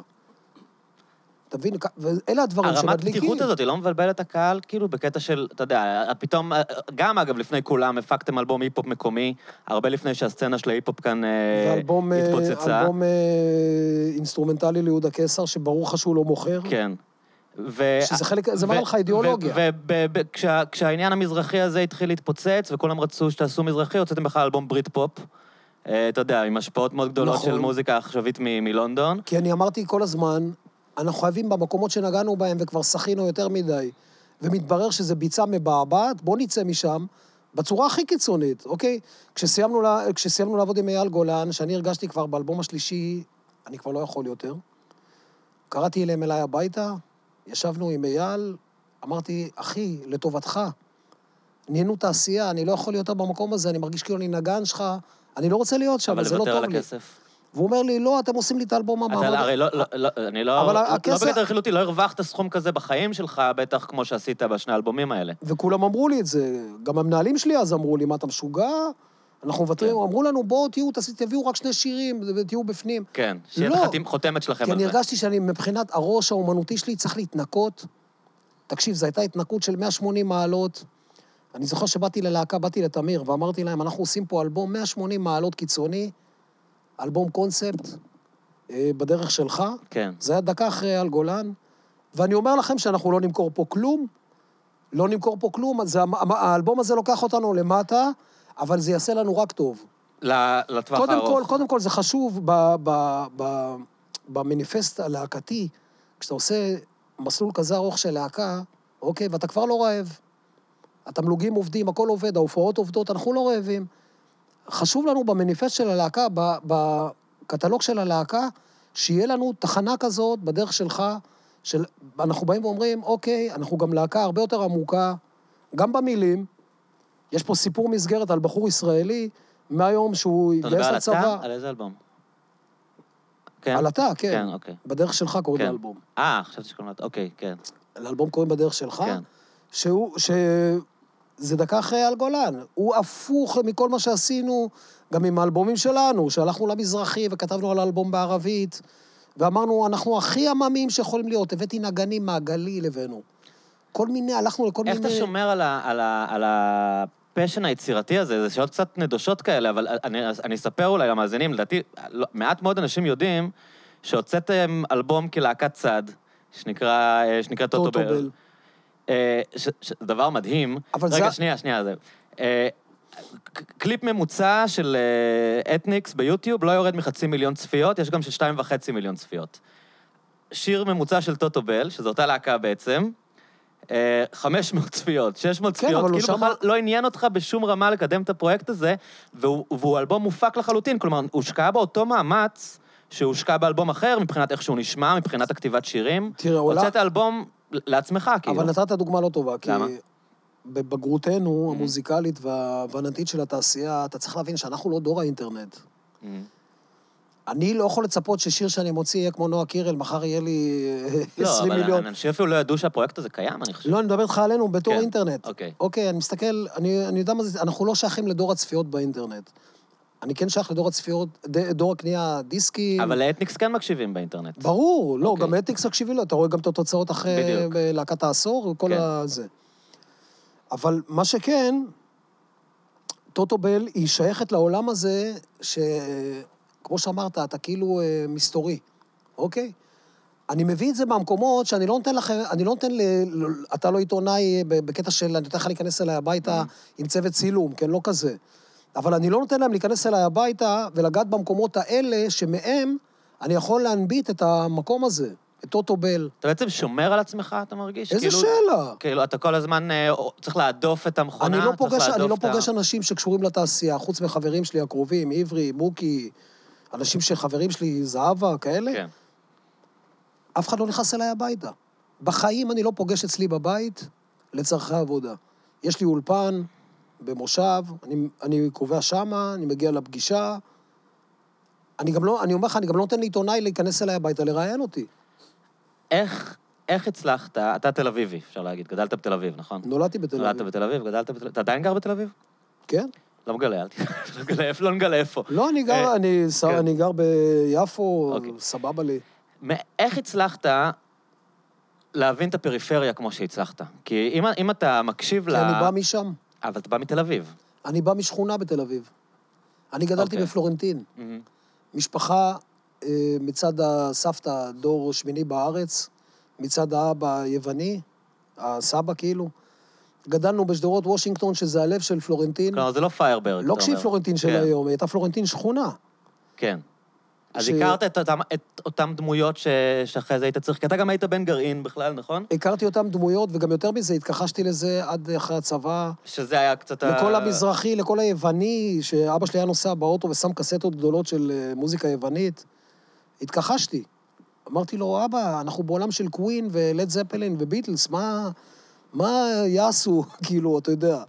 כשדח... כשכל הסצנה הישראלית האמיתית הייתה באריאנה, בקליף, היו, היו לכל אורך... על הרבה אמנים זה קרה בגיל הרבה יותר מבוגר שהם גילו את המוזיקה של אבא שלהם. אתה יודע, אני חושב על... פוליקר, דוגמה טובה. כי גם אני הייתי, גם אותי לימדו להיות לבן. כן, אבל אתה די מהר הבנת איפה האמת, אתה מבין את כוון? כאילו, הרבה אמנים ישראלים, לקח להם עד גיל ארבעים שהם בכלל התחילו להתחבר למקורות שלהם. הבנתי את זה בצורה הרבה יותר מצחיקה, לא דרך המזרחית. אני בגיל צעיר מאוד, אני זוכר שיצא, זה היה אומנם אלבום שני, נדמה לי, או שלישי של קווין, שהביא אותם בעצם, שגילו אותם ברפסודיה בוהמית, אוקיי? עכשיו, אני זוכר שאני באתי לחבר'ה שלי בצופים עם התקליט, והיה לנו אה, חדר של חבר שכולנו היינו יושבים שם עם התקליטים, ושומעים פינק פלויד ולד זפלין וביטלס, והיו פוסטרים על הקירות, וכל החבר'ה מהצופים היינו באים לשם ושומעים מוזיקה. זה היה הבילויים של שנות ה-שבעים, כן? כן. יושבים, שומעים תקליטים וקוראים מה כתוב על העטיפה גם. ואני הבאתי את קווין, וכל החבר'ה שלי מסתכלים על הזרוקים, עם השערות הארוכות, והג'וינטים, והמחרוזות של ירושלים העתיקה, היינו קונים כל מיני... כן, אתה יודע, היינו ביטניקים כאלה. ואני מביא להם את קווין, ומסתכלים עליו, אומרים לי, תגיד, אתה באמת חושב שזה טוב? עושים לי ככה. בגיל שש עשרה שבע עשרה זה היה. כי זה היה מאוד פופ יחסית ל... לא יודע, אני לא יודע, לא שפטתי, אמרתי, תגידו, אתם לא שומעים שזה מהפכה כאילו? אתם לא שומעים שזה דבר מהפכני, כאילו, האלבום הזה? אז אומרים לי, אני לא יודע... ועכשיו, תראה, בדיעבד אחרי כמה שנים, מצאתי את עצמי, כשעבדתי בלונדון, בלאל, מצאתי את עצמי יושב עם חברה שלי במופע של קווין, בוומבלי סטדיום. אני נמצא במופע הזה שהקליטו בלייב את Love of My Life. אני הייתי חלק מהקהל. שומעים אותך? יש לי אפילו את הכרטיס. אפשר לשמוע אותך. עד היום הכרטיס, אני שומר את הכרטיס של ההופעה שיאמינו לי, אתה יודע. כי בשיר שומעים את הקהל שער הרי חצי משהו. כן, ואז מה אני למדתי בעצם? שאמרו לי עליהם, הם המאפנים. כמו שאמרו לי, נגיד, על צלילי העוד, כשהייתי בחייל, זה המאפן, עזוב אותך. הנמוך, כאילו. בדיוק, זה הלא. היום אתה יודע, לא רק שזה לא הלא, אני אגיד לך יותר מזה, כמוזיקאי, אני ביטלסי לחלוטין בכל המהות המוזיקלית שלי, אוקיי? אבל פרדי מרקיורי כבן אדם, כגאון, הוא אוכל את כולם לארוחת בוקר. הוא כנראה זמר מבחינת יכולות ומיומנות, הוא כנראה זמר הכי טוב. לא מדבר לך כזמר, מדבר לך כאומן. גם דיוויד באווי, אוקיי, יש אנשים, אתה כאומן יודע להעריך אומן שהוא הרבה יותר מהזמר שאתה רואה אותו על הבמה עם האיפור והבגד. בן אדם שכתב את רפסודיה הבוהמית, אחי, הוא גאון ברמות ש... זה סלבדור דלי, זה דה וינצ'י, זה מוצרט. כאילו זה חורג מלהיות מוזיקאי, זה בעצם להיות אמן. זה הרבה יותר מעבר לזה, אוקיי, אני נגיד, אתה יודע, אני מאוד אוהב את יוטו, אבל אני לא יכול להגיד את זה על בונו. שהוא מוזיקאי, מוזיקאי ופילנטרופ. אפילו על עצמי אני לא אומר את זה, אתה יודע, יש אנשים שאני אומר, אחי, בום, יענו, מה? יש לך בהרבה מאוד שירים, שמתי לב, מההתחלה, הסתכלות החוצה, הסתכלות על העולם. אתה יודע, אם ניקח שיר קלאסי כמו היא לא תשוב, על אנשים שעוזבים את הארץ, אם לקחת לחיות בניו זילנד, אם לקחת אפילו ג'סיקה. כלומר, יש כל הזמן את המקום הזה של ישראלי, שיש לו איזה קצת אכול סרטים על מה קורה בחול, העולם האמיתי שם, דברים קורים, אנחנו כאן תקועים בתוך הביצה שלנו. עכשיו סיפרת, אני לא ידעתי, שגרת תקופה בלונדון. כן. יועד נבו שהתחיל איתכם את הדרך ועכשיו חזרת לעבוד איתו, הוא, הוא עשה את המהלך הזה של לעבור ללונדון ומאוד מאוד הצליח שם למי שלא מכיר, נכון. עשה, עשה דברים ענקיים. עד היום הוא עושה דברים נפלאים. אז, אז תספר לי קצת על התחושות האלה, האם היה לך מחשבה, כי באמת אני קצת לא, לא, אני לא אוהב להחניף לאורחים יותר מדי, אבל מבחינת, מבחינתך כמפיק מוזיקלי, זו רגע כמוזיקאי, אתה ברמה בינלאומית גבוהה, והיית בגיל מאוד צעיר, כמו שיועד, באמת עשה הפקות עצומות, אנשים ייכנסו לאמנים מאוד מפורסמים, אתה גם יכולת לעשות את זה, אני חושב. הציעו לנו. אנחנו מצאנו את עצמנו פעמיים, פעם אחת נסענו לבלגיה לפגוש באנטוורפן, קראו לזה פרומוטר, הוא היה מרגן גדול מאוד. מרסל? לא, לא, לא, בחור בשם פול אמבר. הוא, הוא היה זה שמריץ את נירוונה ויוטו בכל אירופה. אני מכיר הבת שלו, עכשיו גרה בארץ, אני מכיר אותו. נכון, נכון, בדיוק, פגשתי אותה גם כן. והבן שלו זמר. כן. כן, הוא היה לוקח ממש תיאורים שלמים של רולינג סטונס. בדיוק, עכשיו, אנחנו נסענו במיוחד, נסענו במיוחד לבלגיה, ברכבת לאנטוורפן, לפגוש אותו, במיוחד הייתה לנו פגישה. אז קודם כל הייתה לנו פגישה אחת איתו, וכמה שנים קודם היה לנו פגישות עם המנהלים של מדונה, כשעשינו את מסאלה, כמו שקראו עכשיו לסטטיק ובן-אל. כן. קראו לנו לניו יורק, באנו לניו יורק, נכנסנו, אני זוכר, לתוך חדר שהיה להקת אי-פופ מאוד מפורסמת, אני לא זוכר מהם היו, אני רק זוכר שכולם... באיזה שנה? ב-שמונים, ב-תשעים. ווטן קלן. תשעים ושתיים. כן, אני מת לדעת עכשיו. לא, משהו כמו כיף, כאלה, כיף, כיף. K R S One. משהו כאלה, כן. והיה כזה שולחן ביליארד מזהב כולו, והם שיחקו זה... ואני זוכר שהכניסו אותנו לפגישה, ואז יושבים מלא מנהלים, הם היו יהודים. של מדונה? אבל יהודים אמריקאים, כן. מה, ליאור כהן הזה? לא, הם היו, הם, שם זה מוזר, זה כאילו הרואה חשבון שלהם, המנהלים, איתו. כן, כן. הם כאילו מנהלים את הדבר הזה. שעסקים. והם קוראים לנו לזה, והם יושבים, והם מסבירים לנו שאנחנו בעצם מעתיקים עכשיו את כל החיים שלנו לארצות הברית. Mm-hmm. זה היה קטע שגם בדיוק תמיר התחתן והתחיל לבנות בית בארץ, ו... אמרנו, אוקיי, וגם הייתה לנו כבר קריירה, היינו כבר להקת השנה פעמיים, ועשינו חושבים, אמרנו, מה, נבוא למכור קרח לאסקימואים? אבל יש אנשים שמוכרים קרח לאסקימואים, והאסקימואים קונים. היום, כן. בזמנו זה היה הרבה יותר קשה. כן, אבל הנה, יועד דוגמה למישהו שהצליח. כן, אבל יועד הלך למקום של הפקה. כן. אה, מה שרצו להחסים את אתניקס כאמנים מופיעים? בזמנו היה הרבה מאוד יותר קשה לגעת בדברים האלה, לגעת בחול, ולעשות קריירה מהיום, כי היום יש לך את האינטרנט. נגיד, סוזן בויל, אם לא היה אינטרנט, בחיים לא היית שומע עליה. כי האינטרנט הזין את הטלוויזיה, והטלוויזיה הזינה את האינטרנט, וכל התוכניות פתאום נהיה... Okay. היוטיוב נהיה פתאום דבר נכון. עולמי, הוא, הוא, הרי, הוא הפיל את אם טי וי. אבל חוץ מהעניין של הקריירה, התחושה הזאת של הישראליות, אתה יודע, שזה מקום מאוד קטן, פרובינציאלי, אתה הרבה צוחק על הפרובינציאליות של הישראלים. Okay. אה... אבל בחיים אני לא אוותר עליה. שמע, אנחנו, אנחנו חיים במקום של אהבה ושנאה כל היום. Mm-hmm. אנחנו מאוד שונאים את מה שאנחנו רואים. Mm-hmm. מצד שני, אנחנו גם מאוד אוהבים את מה שאנחנו רואים, אוקיי? אנחנו כולנו שונאים את הלכלוך, את האי עמידה בתורים, את, את התנועה, את הפקקים, את החוסר אדיבות, את החוסר פרגון, את, ה, את החוסר כבוד, את איך שמתנהגים לילד או לזקן, או לבעל חיים, אוקיי? או לטבע. אנחנו כולנו יודעים איך עולם צריך להיות נכון מתוקן, אוקיי? כן. אני מנסה להשפיע על זה בבוזיקה, אתה יודע, אני מנסה להשפיע על עולם נקי יותר, על עולם אוהב יותר, על אהבה, אני, שר, אני כמעט תמיד שר רק על אהבה, אני כמעט תמיד שר רק על שלום, רק על חום, על לנסות להבין. זה משהו שמופיע בשירים שלך, אני חושב, כמעט יותר מכל אמן אחר שאני מכיר ב- בישראל, חוץ מי, אני לא מדבר על הדור החדש, אני מדבר על האמנים הקלאסיים מבחינתי בישראל. יש התייחסות לאלוהים, בצורה, בכמויות מאוד גדולות, כלומר, זה מאוד שכיח אצלך, בכל מיני זוויות, לפעמים כמעט בצחוק, לפעמים מאוד ברצינות, לפעמים סתם כ... כן, אבל לא, אבל לא אלוהים כאיש זקן עם זקן לבן על ענן, או אלוהים של היהודים, אני לא רואה את זה בכלל ככה. כן. אני לא רואה, אני לא רואה דמות מול העיניים שלי, אני רואה, אני, אלוהים אני קורא לזה כוח, אוקיי, מה זה הכוח? כן.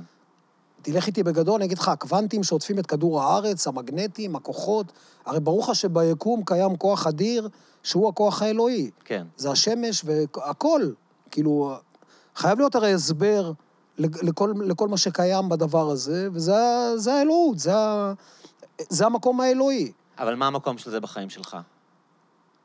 המקום שאני חושב שהכוח האלוהי דורש מאיתנו להיות טובים. אוקיי? להיות טוב. לא תמיד אני מצליח, כן? אבל מה זה להיות טוב? זה אל תלכלך, אל תזהם, אל תשחית. אני לא יודע איך להגיד לך את זה, אל תהיה רע אם לא צריך להיות רע. לפעמים אתה צריך להיות רע כי זה חלק מהעולם, אוקיי? אבל אל תהיה רע סתם כדי כי אתה רוצה להיות רע. אתה מבין מה אני מתכוון? כן, בטח. כאילו, אה, אני אגיד לך עשרת הדיברות, אבל עוד פעם זה לוקח אותך למקום הדתי, ממש לא במקום הדתי. סך הכל מה שטוב בעשרת הדיברות, שהם אומרים לך, אני, אני, אני לקחתי את זה מהמקום אחר, בהופעות שלי אני אומר, זה לקוח מהדת של פרדי מרקיורי. Mm-hmm. אני אומר, מילה טובה, מחשבה טובה, מעשה טוב, אוקיי? הם, הם אומרים את זה אחרת. אבל זה אומר, זה, זה כאילו כל עשרת הדיברות ב, בשלושה משפטים. מה זה אומר לך? תקום בבוקר, אחי, אל תעשה רע לעולם. תשמור על החי, תשמור על הצומח, תשמור על האדם, תשמור על, ה, על הכבוד, תשמור על המינימום שאתה יכול לשמור כדי שהעולם ייראה באמת יותר טוב. עולם של חיוך ולא עולם של uh, כאבים, אתה יודע. יש שיר של בית אוטובל שאתה uh, מצטט שם קטע של חליל ג'ובראן. כן. ראיתי. Uh, זה דברים שגם, זאת אומרת, אתה קורא דברים כאלה, אתה, אתה קורא הרבה, נכון? נראה לי שאתה קורא הרבה. החליל ג'ובראן הזה... כן. ה- הנביא? המשפט הזה הוא... אתה זוכר אותו? להגיד? אתה זוכר אותו? אני זוכר את המהות שלו. כן, שמה הוא אומר? איך היא מתומצתת אחד... לא, אבל... היא אומרת לך, תסתכל קודם כל על הפנימיות של עצמך, אבל תיתן לעולם רק את הטוב. ואז זה מתרגם את זה, יש שם גם יותר מזה, אני נוגע ב... אני לא זוכר באיזה שיר זה היה, אני חושב בשיר הזה, שאני אומר לך על קופסת הכסף, אתה מבין את מה... כן, כן. מאיפה זה לקוח, אתה יודע? קופסת הכסף? אני צריך להיזכר מאיפה זה לקוח. משהו ששייקספיר כתב, אבל גם הוא לקח את זה ממשהו, יש קופסת הזהב, קופסת הכסף וקופסת הנחושת. Mm-hmm. הוא שואל אותך מה אתה רוצה להיות, אוקיי? אני, אני, אתה יודע, אני מנסה להיזכר בטקסט עצמו, קשה לי, כי אני מפוצץ טקסטים כן. בראש. אני גם אחרי מופע חדש עכשיו עם זהבה, שבכלל יש לי עוד... אבל מה, מה זה אומר לך בעצם, בהתבוננות הפנימית שלך, כשאתה מסתכל על עצמך בפנים, תנסה לראות את ההתבוננות הפנימית של האדם שמולך גם. כל בן אדם, אחי, מולך, יש לו רגשות פנימיים, הוא עולם שלם, אוקיי? כשילדה שחורת אור עולה לאוטובוס, ונהג אומר לה, אה, את כושית? אתה מנסה להבין מה זה הדבר הזה? אלוהים ישמור, זה כאילו, אתה לקחת עכשיו עולם...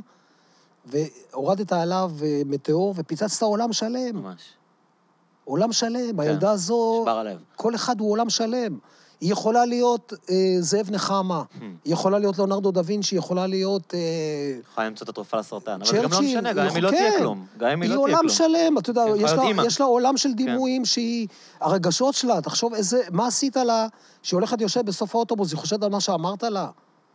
הגרמנים הרגו את סבא שלי בגיל עשרים ושש, אחי, השם שלי זה שלו. קראו לו פיליפ, זה וולף, זה זה... אמא שלך ניצולת שואה?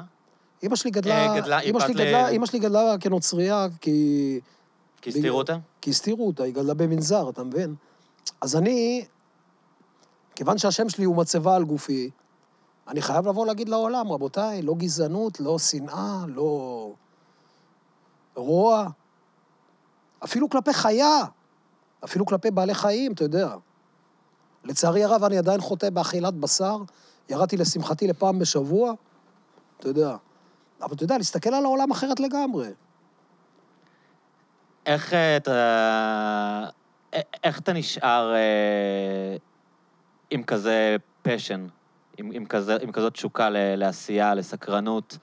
משהו פנימי, תשמע. כל כך הרבה אמנים בגילך, הם כבר, אתה יודע, עושים את השטנט שלהם, זה מה שהקהל רוצה, זה מה שאני יודע לעשות. מי שמכיר אותי יודע, ואנשים לא מבינים את הקטע הזה, קוראים לי הערפד, למה? אני יושן בי ממש שלוש שעות. תמיד? מגיל עשרים. הייתי פעמיים במעבדת שינה, בדקו אותי, מכשירים, הכל בסדר. אומרים שזה אמור לגרום לדיכאונות, לא, אני נראה לך מדוקר, במוזיקה שלי, תבוא תראה את החיים שלי באזורים שאני גר, בכל מקום שאני גר, אני, אני, יש לי סביבי קבוצות של חברים. כל החיים, מגיל צעיר אתה ישן שלוש שעות בלילה בשנים מגיל, האחרונות? לא, ב, ב, אני, קודם כל מעולם לא אהבתי לישון, אני לא מהאנשים שמתקרבלים בפוך, אני לא אוהב את זה. אז מאיזה גיל בגג אתה ככה? אני יושן ארבע שעות. אני בחיים לא סובל בג'טלגים בגלל הדברים האלה. כי גם ככה אתה לא ישן. כן, אבל אני אומר לעצמי, אתה יודע, הרבה פעמים שאנחנו גם חושבים, כשאני אני יוצר אומנות, הרי אני בפנימיות של עצמי, זה השינה שלי, אחי. זה כמו דוב שנכנס למערה, הוא יושן את כל החורף, ובקיץ הוא לא, אתה יודע. אני, השינה שלי היא פנימית. היא, אני יושן בתוך האומנות שלי. אני לא צריך אחרי זה לנוח יותר. איזה מדהים זה. אה, טוב, מסמנים לנו, ממש חייב צריך לסיים, או עוד חמש דקות? עשרים דקות. זאב נתן עשרים, תגיד לו, תגיד לו, רק תחי, תגיד לו שאני... תגיד לו שאנחנו מאחרים. לפיני, שהכל בדיוק. איזה כיף לי. אה, תודה. כן, כן. הלאה, גם זה נחמד גם ששומעים את זה, וידעו שזאב נהנה ושנתן לנו עוד עשרים דקות. מחמיא לי. אתה מצייר, אמרת? עדיין? אני מצייר, היום אני אגיד לך מה אני עושה היום, שזה עולם שלם, שהוא הרבה יותר גדול מהעולם המוזיקלי, וזה מפתיע אותך, ולשם, השבוע למשל, הכנסתי קצת צוות של ערוץ שתיים של החדשות, ואני מצטער שעשיתי את זה, כאילו, כי לשמחתי הם לא נכנסו להכל, אוקיי, הם נכנסו רק לארבע. אני אגיד לך מה אני עושה, משהו מטורף. אני יושב על מחירות פומביות בעולם, אני חוזר בלילות מהופעות, ואני קונה כל מיני פסלונים מעץ. פסלים מעץ, אני מדבר איתך מאה מאתיים שנה, שלוש מאות שנה אחורה. יש לי כאילו עבודות מהמאה ה-שבע עשרה, מאה ה-שמונה עשרה. עכשיו, אם זה עבודות שפירקו אותם ממקדשים, נגיד אני קונה פסלים ממקדשים יפנים. וואו. או ממקדשים סינים עתיקים, או מקדשים נפאלים, או נגיד קניתי פסלים מכנסייה באיטליה. בעיקר דברים עם קונוטציה דתית, ועולה דווקא? אלה הכי קל לי לקנות, כי שם אני מוצא את הדברים הכי מעניינים, ובאמת אנשים שהשקיעו עבודה בפסל.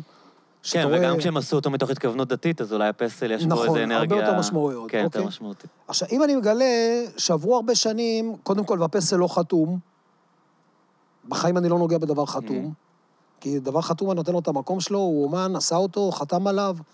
אבל אם זה דברים המוניים שבנו אותם למקדשים ולכנסיות וזה, מה שאני עושה זה, יש לי ציוד אה, של נגריה. יש לי כזה מקום שאני עובד בו. סטודיה? כן. Mm-hmm. ואני פשוט מנסה אותם. מה? מפרק אותם, אני קונה אותם בהמון כסף ומפרק להם את הצורה. אני לא מאמין לך. מפרק להם את הצורה. לא משאיר להם זכר? עד רמת שאני מוריד להם יד ואוזן. ואז אני מרכיב מהם דברים אחרים לגמרי, ואני בונה מהם את העולם שלי. וואו. כאילו, אם נגיד מישהו חשב בקטע דתי לקחת אותו לנצרות, אז אני, לא, אני לוקח אותו בקטע דתי, והופך אותו לנוצרות ויהדות ואיסלאם ובודהיזם, אני עושה ממנו משהו אחר לגמרי. שהמסר הוא מין איחוד של האנושות, אתה לא אוהב להסביר, אבל כאילו שהאנושות היא אחת. כן, למשל קניתי נגיד פסלים של פרה מעץ, שור מעץ, ואישה, ובד אדום, הכל מעץ, ואז אני לוקח מנסר, לוקח את הבד האדום, לוקח את הסמלה, לוקח את האישה, ולוקח את הראש של הפר, ואני מחבר אותם, אני גם מגלף קצת ועושה ביניהם את החיבור, ואז אתה מקבל ממולך, ואני מקרים אותה אחרי זה בצבעי מייל, משהו אחר לגמרי. אתה הולך להציג את זה? אולי. אבל אף פעם לא הצגת אמנות פלסטית שלך, נכון? אז המנהלים שלי משגעים אותי, בוא תעשה את הארוחה, אבל אתה יודע, פתאום אני רואה, זמרים עושים את הארוחה, אני אומר, אני כל כך לא רוצה להיות שם. זה הסלבריטאות. כי אז צריך להביא... תראה כתבה בערוץ שתיים, הוא גם אמן. כי אז צריך להביא כוכבי ריאליטי, וצריך להביא צלמים, ועיתונאים, השקה. אחי, אני לא רוצה, כאילו, לא מתאים לי. אולי תציג בחול. אולי תמצא גלרית בחול ותציג שם. לא, במקום שלא יודעים מי אתה. אבל אז מה אתה מוצא? אתה מוצא את הפרה, עומדת בדמות אישה עם בד אדום, ואומרת לך, בוא, אני מאתגר, מאתגרת אותך, אני, אני השור, אני מאתגרת אותך כאדם, בוא, אתה תהיה השור. בוא, אני אתקל לך את החרב ב, ב, בתור הפרה, אתה יודע. וכתוב למעלה על הציור עולה. אתה מבין? אז דברים כאלה. אז אתה משקיע בעצם כל כך הרבה אנרגיות ביצירה, שאתה לא בטוח שהיא בכלל תצא לאור, מבחינת החשיפה שלה לאנשים. תשעים אחוז מהחיים שלי. כמו, קצת כמו טוטובל, לא? כאילו, אני רואה, אתה יודע, נגיד, איינשטיין, איינשטיין אמר, מחשבה מייצרת דמיון, דמיון, לא, דמיון מייצר מחשבה, מחשבה מייצרת מציאות. אני כל היום בזה, אבל אומנים הם כאלה, כל היום מדמיינים, אתה, אני כל היום רואה את העולם אחר. אני פתאום רואה את יפו... אז גם אם לא היה קהל בכלל, אני אומר, למה לא עושים על כל יפו עתיקה מטפסים עכשיו? אני אומר, הכל פתאום יהיה ירוק, העולם נראה אחרת, אתה יודע. גם אם לא היה קהל בכלל, היית יוצר? כלומר, זה, זה לא תלוי מבחינתך, חלק מהיצירה לא תלויה בקהל. כן, אנחנו חיים במקצוע אכזרי מאוד, האומנים צריכים כל היום שיפרגנו להם, ושיקנו אותם ושיאהבו אותם, בעצם האהבה שלנו, היא, החיבוק שלנו הוא מהקהל, זה מה שמטורף, כי אתה גומר הופעה מול עשרת אלפים איש, יום הסטודנט, אתה בא הביתה, יושב מול הטלוויזיה, אתה לבד. כן. פתאום אתה מקבל ואקום של ריקנות מטורפת. אתה מבין איך אמנים התמכרו לסמים ואלכוהוליזם? ברור, איזה שאלה, כן. איזה שאלה. גם לנו יש את ההתמכרויות שלנו, אתה יודע. אבל אני יודע לנטר... אבל אתה חי חיים בריאים, לא? כי ידעתי להפריד את זה.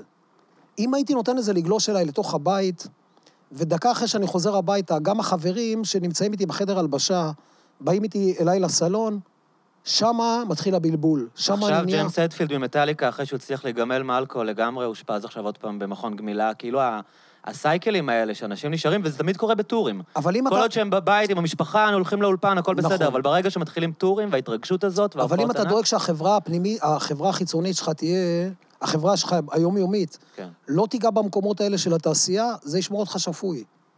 כי כשאני מגיע למסעדה עם חברים, אני לא מדבר איתם על ההופעה אתמול. אני מדבר איתם על החיים. הם מכירים אותי בצורה אחרת לגמרי. הם מכירים את העבודות שלי, ואת האומנות שלי, ואת הטיול שלי, את הטיולים שלי בחול, את הנופשים שלי, שבחיים אני אעשה עכשיו, אני אשים תמונה שלי בנופש באינסטגרם, אחי. איפה אתה מטייל? זה כזה מטומטם בעיניי, אחי. מה המקומות שאתה מטייל בהם? למה אני צריך להראות את זה לעולם? לא, אתה לא. לא, אבל עוד פעם, הכל שונה, כי אני פשוט אומר, אתה... הצלחת. יש אנשים שלא מצליחים, ואז יש להם לחצים אחרים. אני הולך למקומות שהכי לא מעניינים. אני הולך, שבעיניים הכי מעניינים, כן? אם אני עכשיו אסע לאמסטרדם, אני לא אצטלם על גדות אה, הנהר ברובע החלונות האדומים. כן. אני אלך לחנויות של שען, שעושה, מתקן שעונים של הימאים, של ההולנדים מלפני וואו. ארבע מאות שנה, ואני אקנה ממנו כמה קפיצים עתיקים, ואז אני אבוא הביתה, יחבר אותם לעבודות שלי. שמה, זה מדליק אותי, אחי. אני, אני לא אלך לכנסיית נוטרדם דה פרי, אני אלך לכנסייה שהיא למעלה בער, שם הרבה יותר מעניין, לראות, אתה יודע. זה יפי. כן? תגיד, כשהקהל, כשזה לא מצליח, וקרא לכם... תשעים אחוז זה לא מצליח. איך אתה, אתה, לא, כי אתה אומר שכן בסוף, אתה, אתה, כאמנים, כפרפורמרים, אתה חי גם מאהבת הקהל. אתה לומד לקבל את ה... לפעמים אתה יודע שזה לא הולך להצליח, נכון? כל הצלחה היא, היא כאילו מחבים עליך סיגריה. וזה כואב מאוד מאוד מאוד. והגוף שלך מלא קביעות. כל הצלחה? כל הצלחה. למה? כי ברוב, ברוב המקרים, ההצלחה, האחוז של ההצלחה הוא אחד מתוך אלף. כן. אני לא אגיד לך מתוך מאה. זה, זה עובר את המאה במקרה הזה, אוקיי? כי אין, אין איזה סוף של אכזבה. אתה לפעמים, אתה יודע, אתה כותב שיר, מהרגע שאתה כותב אותו עד שאתה מוציא אותו, זה תהליך שבין חצי שנה לשנה. אתה, אתה, זה כמו ילד שילדת אותו, אתה מגלה, אתה מגלה לה רגשות שהם הרבה מעבר למה שאתה מכיר אותם כמאזין ראשון. אתה, אתה, זה הילד שלך. ואז פתאום אתה מביא אותו לעולם, אתה מוציא את הילד לעולם, ואנשים אומרים לך, בוא'נה, הילד שלך מכוער. הילד שלך לא כזה מוצלח כמו שאתה ראית אותו, אתה מבין? אתה יודע איזה מתסכל זה? עכשיו, הקריירה מובנית מ-תשעים אחוז כאלה. מה שאתה רואה זה עשרה אחוז של ההצלחה. רוב האומנים נשברים ב-תשעים אחוז ואין להם את הכוח להמשיך. שזה כמעט קרה לי הרבה פעמים. זה מה שרציתי לשאול. זה כמעט, אבל היתרון להיות בתוך להקה, שגם כשאני, נגיד, בדיכאון שלי, המתופף שלי יתקשר אליי, או הגיטריסט, יגידו לי, אחי, עזוב אותך, אתה הרבה יותר חזק מזה, אתה זאב נחמה הגדול, בוא תצא מזה. ואני יוצא מזה. אתה יודע, איזה ברירה יש לי? הרבה אנשים, אתה יודע, קודם כל, יש אנשים שמתפרקים, ויש אנשים ש... אז אנחנו מתפרקים ומתחברים. תשמע, זה באמת... אתה יודע, אייל גולן אמר לי משפט אחד בחיים שלו, שהוא הדבר הכי חכם, שהוא אמר לי מכל הדברים. שאלתי אותו, דווקא לא מזמן, שאלתי אותו, תגיד, איך אתה יכול להתמודד עם כל החרא הזה? אני לא הייתי יכול להתמודד עם כל מה ה... מה שהוא עובר מבחינת... עזוב כרגע מה נכון, זה כן. בכלל לא משנה בכלל, בתור בן אדם. כן. אז הוא הסתובב, הוא היה מסתכל עליי, היינו רק שנינו לבד, הוא אומר לי, בחיים הכל עובר. וזה המשפט הכי חכם שעברו לי בעשר שנים האחרונות. שלקחתי לקחתי אליי ממנו, היינו באהבה גדולה. בחיים כן. הכל עובר, אתה יודע, כאילו... אז היה לך כישלון. כשתהיה לך הצלחה, ישכחו לך את הכישלון. בשנייה. אבל אני חושב, מה, אתם כבר, אתה כבר הגעת למעמד שהוא מעבר לזה, לא? אתה יכול להרשות לעצמך כישלון, ואתה עדיין תהיה זאב נחמה ואתניקס, לא, אף אחד לא ישכח אותך, אף אחד לא, זה כבר לא... אתה, כן, אבל, לא עדיין, אבל, אבל עדיין קיים לך הפשן לעשות, ושם אתה נופל, כי... ואם אתה מצליח עם משהו שאתה יודע שהוא לא הדבר הכי טוב שעשית, והקהל אף על זה, אז לפעמים יש לך הרגשה של למה אהבתם, למה אהבתם את חופשי ומאושר, ולא אהבתם את הדברים האלטרנטיביים שעשינו. אבל היום אני מנסה להבין את זה בצורה הרבה יותר מקצועית, אז אני מבין את זה מקצועית, למה זה הצליח. כאילו, אני אומר, אוקיי... זאת אומרת, גם אם זה לא הצלחה אמנותית, אתה אומר, וואלה, שיחקתי אותה כמפיק מוזיקלי, שיחקתי אותה כ... לא, לא כמפיק. יצירה, אתה מסתכל עליה כמכלול, אני לא מפריד את המילים. כן, אבל אתה אומר, הצלחתי בעצם זה שהצלחתי ליצור להיט, זה גם הצלחה? אתה יודע, איזר אשדוד פגש אותי פעם, ואמר לי, תקשיב, השיר הזה בן ושחורה? כן. אתה לא מבין כמה... הוא אומר לי, אתה לא מבין כמה אתה גאון, זה השיר הכי ישראלי שאני שמעתי. ואחרי זה אמרתי לעצמי, הוא אומר לי, הוא צוחק עליי? עכשיו, איזר חבר. אוקיי, אני מכיר אותו הרבה שנים. הלכתי אחרי זה הביתה, אמרתי, בואו ננסה להבין למה הוא אמר לי את זה כמוזיקאי, ואחי, הוא צודק. השיר הזה מעניין, כי הוא עושה שני דברים. אתה יודע, אייל גולן, שהוא שמע את השיר הזה אצלי פעם ראשונה בבית, הוא אומר לי, תגיד, כתבת עליי שיר? זה הישראלי, אתה יודע. מה שמעניין בשיר הזה, שהוא גם מסתלבט על הבחור מהפריפריה, שוואנאבי תל אביבי, ומצד שני הוא גם מסתלבט על התל אביבים. כאילו, הוא צוחק על כולם בעצם. על המשתכנזים. אבל גם על האשכנזים עצמם באיזושהי רמה, כאילו, על כאילו... הוא כאילו מראה את החיבור שישבנו על הגדר בין השחור ללבן, שלדעתי עד היום אנחנו משלמים עליו בחלק מהמקומות, כן? אמרתי לך... אבל המקומות האלה, זה במקום המזרחי לא מקבלים אותנו, במקום הלבן לא מקבלים אותנו, ואנחנו על האמצע. כי אני שואל את עצמי, הפקות מאוד דומות, או בז'אנרים דומים שאיזר עשה, הזכרת את איזר, אז כולם מסתכלים עליו, וגם אני, כן, אני לא מבטל, בתור מפיק העל של המוזיקה הישראלית, זה שתמיד היה בעניינים, זה שידע להביא את המכונות, ואת האלקטרוניקה, ואת הסינתסייזרים, והצליח, אתה יודע, וכאילו כולם מתפעלים. אתם עשיתם דברים מאוד דומים באותה תקופה, ואף פעם לא קיבלתם קרדיט על זה. כן, אבל אם הייתי צריך לחיות מהקרדיט של התקשורת, לא הייתי פה היום, מלכתחילה. אבל היית שמח אם גם היה מין מעמד כזה, כי באמת, אני סתם, אני לא רוצה עכשיו כזה את ההתבחינויות, אבל אם יעשו היום, אם יעשו היום רשימת האלבומים הגדולים, לא יבחרו את מסלה, שהוא בעיניי לא אלבום פחות טוב מהאלבומים הכי טובים שהוקלטו בארץ. בחרו בו. כן? אוקיי, אז יפה. לפני נדמה לי עשור או משהו. יפה, אוקיי, אני שמח לשמוע. אבל אני אומר, בלי קשר. דרך אגב, מי שבחר בו היו עיתונאים זרים. בדיוק. שנתנו להם מלא אלבומים ישראלים, ואמרו להם, איך אתם הייתם זה, אז בחרו אותנו... כי באוזן זרה, הרבה פעמים אלבום רוק, שאנחנו לוקחים נורא ברצינות, נשמע כמו משהו פרובינציאלי כזה, של מה אתם עושים, וזה נשמע פתאום מעניין. אבל אני אספר לך למה אני מסתכל על זה בצורה עוד יותר קיצונית ממה שאתה חושב. כן. יצא לי להיות פעמיים בוועדות שבוחרות פרס מפעל חיים. של אקום כזה? כן. נגיד? וראיתי איך זה קורה. ואני אומר לך שאם אני אישית, אני לא אומר שמות ולא כלום, כן. לא הייתי מתעקש על שני אומנים מאוד מאוד מאוד גדולים, הכי גדולים, שיקבלו פרס למפעל חיים, עד היום הם לא היו קבלים. אז תגיד מי, לא, תגיד מי היה בוועדה. לא, לא, לא, לא, עזוב, אחי, ממש... אה, כי אתה לא רוצה לקחת קרדיט, כאילו, אתה אומר, הכבוד שלהם מגיע להם, וזה לא בזכותך ולא... אני ראיתי איך זה מתנהל, יושבים לך אנשים, חמישה, שישה אנשים בוועדה שבוחרת פרס מפעל חיים לאומן. רוב האנשים הם מוטים מכל מיני סיבות בקריירה, או שהם פגשו את האומן בקריירה, או שהם לא פגשו את האומן בקריירה, בדיוק. או שהם איתך, או שהם לא איתך. הרוב, ברוב המקרים, אצל אומנים בגלל אגו, נגדך, גם בפנים הם בעדך. כי פעם לא פרגנת למישהו שהיה צריך משהו... אני לא יודע בכלל. עכשיו, אתה יודע, ראיתי איך זה קורה. ואז אמרתי לעצמי, ככה אני רוצה לקבל את זה?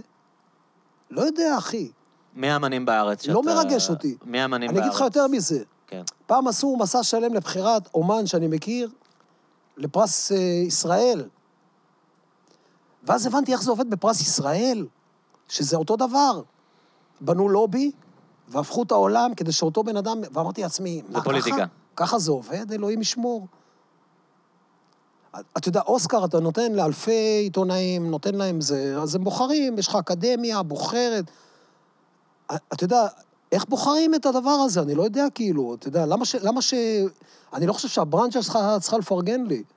בטח לא ברנג'ה שאולי מקנה בי גם, הוא מסובכת איתי. פותחים עיניים על זה שאתה הצלחת כלכלית, אתה חושב? איזה שאלה, תגיד לי. ומוזיקלית, לא? איזה שאלה. אני פוגש את זה כל יום. מי האמנים הישראלים ש... אתה יודע, חוץ מהשמות הברורים, מי האמנים ישראלים שבעיניך, אולי נגיד, נשאל את זה אחרת, מי האמנים ישראלים שלדעתך לא מקבלים את הכבוד הראוי להם, שבעיניך הם... הם מעולים ואנשים לא מספיק מכירים בהם. אני מדבר איתך על שנים אחורה, היום, כן. היום אולי אפשר להסתכל על זה אחרת, למה למשל, אנשים כמוני גם באו ותקנו, כן. אוקיי? אבל עד שאנשים כמוני באו ותקנו, שלמה, שנים, היה... היו מ... צוחקים עליו. מה זה? כן, שלמה הוא היה ארצי, מוסל ללעג. כן, שלמה. שהוא אה... מוזיקאי ענק. יהודה, כאילו פוליקר. אני גם יודע, דרך אגב, מי ה... אבל פוליקר תמיד פרגנו לו, לא? אחי, אני יודע גם מי, המח... מי המחנות האלה שעשו את הדברים האלה, שזה גם המחנות שעבדו נגדי. צביקה פיק. צביקה פיק היה פה עשור מלך, הוא שינה פה את המוזיקה הישראלית, הוא הביא פופ ישראלי אלקטרוני, כשכל העולם היה במרק בולן וטירקס. זה מאוד דומה לאתניקס, אתה צודק, זה הכי דומה לאתניקס. כן, אחי. אתה שומע היום את מרי לו. אבל תראה, אתה לא מדבר עליו היום, כי זה מה שעשו לו, דחקו אותו לפינה שלא נותנים לו את הרספקט, אחי, הוא היה גאון. אני חושב שמרי לו זה אחד השירים הכי טובים שנכתבו בישראל. הוא מרק בולן הישראלי. מרק בולן, כן, זה גלם. אבל לא נתנו לו להיות שם, אתה מבין? לא נתנו לו. למה לא נתנו לו? כי היה בדשא אצל אביגדור. הייתה בד... את הברנג'ה הזאת? הייתה הברנג'ה של בדשא, אתה מבין? היה חבר'ה מהקיבוץ, מה... מה... מה... האליטה. לא יודע מה. אני, אני... דרך אגב, הם עצמם לא היו כאלה. אריק איינשטיין היה אחלה גבר. בדיוק, שזה, אתה מבין? זה קטע שכולם... אבל מי שבנה הרבה... אותם בתקשורת, כמו, כמו אחרי זה שבנו כל מיני אגדות שעשו בקושי, נגנו חצי תקליט, ונגיד מתו בגיל צעיר מסמים, פתאום הפכו אותם לאגדות שלא קיימות בכלל, אתה יודע. גם את זה אני מכיר. בסופו של דבר, תחקור את הבן אדם שעושה את האומנות, אתה תגלה שמה עולם שלם. לך, לך תחקור את פוליקר, אתה תגלה עולם שלם, עול... בן אדם שמצייר גם, אחי. אולי תסביר לי את זה, יש כל כך הרבה מוזיקאים שהם ציירים מדהימים, בואי צייר מעולה, דילן צייר מעולה, פול מקארטני צייר מעולה, אתה צייר... אני מצייר הרבה יותר טוב מה שאני עושה מוזיקה. אני אראה לך עבודות שלי, אתה לא תאמין שאני עשיתי את זה, כאילו. איך, למה אנשים סיים קיבלו את כל הכישרון, או שזה אותו כישרון בעצם שמתבטא בדרכים אחרות? לא, כי זה פשוט, אתה יודע, יש בן אדם כשיש לו כישרון, אני, אני לא מזלזל, אני חושב שגם אומנות לעשות כסף. אני רואה אנשים מולטי מיליונרים, אני מכיר מלא כאלה, שכל היום עסוקים בלעשות, והוא מצלצל לי שבוע אחרי, הוא אומר לי, אחי, השבוע דפקתי איזה שמונה מיליון דולר, הוא אומר, אחי, איך עשית את זה? אחי, זה אומנות? זה גם אומנות. אומנות לעשות נעליים, אומנות לתפור בגדים, אומנות לכתוב שלטים, אומנות לסלול כביש, אחי, כל דבר זה אומנות. אבל אומנים הם טיפה יותר עמוקים בפלצנות שלהם. אז מתייחסים אליהם... לא, אבל אתה קורא לזה פלצנות, זה לא בדיוק פלצנות, הם מתעסקים במשהו אחר, הם מתעסקים בדברים שמעבר, הם לא מתעסקים בלסחור במניות. בצעירותי ישבתי בערבי שירה שקוראים שירה... אני יום החיים בזה פרופר פלצנות נטו, בלי שום דבר מעבר. אבל אתה כן קורא שירה, לא? אני רואה, יש לך שיר שאתה מצטט את טיסדייל. כן, אבל אני קורא אותה לעצמי, אני לא קורא אותה לעולם, כדי שהעולם יראה כמה אני מגניב שאני קורא שירה. מה שמעניין אותי, זה שהיה לך הרבה הזדמנויות להתפלצן על כולם. כי אתה, אני גם מדבר איתך וגם ידעתי את זה לפני, אתה מבין במוזיקה... לא פחות מאף אחד מהאנשים שנחשבים, אתה יודע, המבינים. ואתה מבין באומנות, ואתה מבין בספרות ושירה, ואתה אף פעם לא באת לראיון, והתחלת לעשות name dropping, ולהתפלצן, ולהראות שאתה בקיא, ולהראות... אתה מתכוון? כאילו, אם היו מראיינים אותך איזה עיתונאי פלצן, והיית מתחיל להראות לו שאתה מבין במוזיקה כמוהו, אז אולי הוא היה כאילו מתייחס אליך אחרת, אבל אתה כאילו... אז יש לזה תשובה אחת ברורה. זה או אני המעצב דעת קהל, או... נורא פשוט. אני מלכתחילה, כשבאתי אליו, ידעתי שהוא לא זה שיגיד לי מה. אני זה שיגיד לו מה, הוא יכול לקבל אותי או לא, ברוב המקרים לא קיבלו אותי, שחטו אותי, אני גם לא מתראיין גדול, בטלוויזיה אתה מדליק מצלמה זה, אני נהיה דביל. ואני גם אומר את זה, אין לי בעיה. אבל ההבדל ביני לבינו, שהוא... הוא מסתכל על זה בצורה מאוד פשוטה, הוא מסתכל על זה בצורה, אני אגיד לך למה פופוליסטית, אוקיי? אני יכול לבוא עכשיו לצטט מאה משפטים של גדולים ממני, ולעשות לך רעיון שלם, שאני כגדול מתראיין ומצטט... בדיוק. המצאות שכבר המציאו אותם, משפטים שכבר המציאו אותם, אתה יודע. לא רוצה להיות שם. לא, ואני מתכוון לחשוף את הפן האינטלקטואלי שיש לך, אתה כאילו מסתיר את הפן האינטלקטואלי שלך. אני רוצה להמציא את המשפט מחדש, אני רוצה לבוא להגיד לך, רק אהבה תנצח את כל הדמעות. אתה מבין? כן. אני לא רוצה לבוא להגיד לך שכבר מישהו אמר, נגיד, כל מה שאתה זקוק לו זה אהבה. לקחת קלישה, לכתוב אותה בתוך שיר, לבוא אליך להגיד לך, אחי, כל מה שאתה זקוק לו זה אהבה. אני אומר לך לא. אני, אני מציג, אני בא אומר, אוקיי, הוא אמר את זה, אני אומר את שלי. ראיתי פעם סרט בצעירותי, שעד היום אני זוכר אותו, אני מנסה למצוא אותו, אני לא מצליח למצוא אותו, כי תרגמו את השם באנגלית לעברית, הייתי נער בן שש עשרה, בקולנוע בתל אביב, קולנוע בלי גג כזה, היה קולנוע... קולנוע פתוח, כן. שאפשר להשן. וראיתי סרט שקראו לו, אהבה היא רק מילה. אה, לא שמעתי על זה. זה סרט מטורף, זה סרט אהבה... אמריקאי?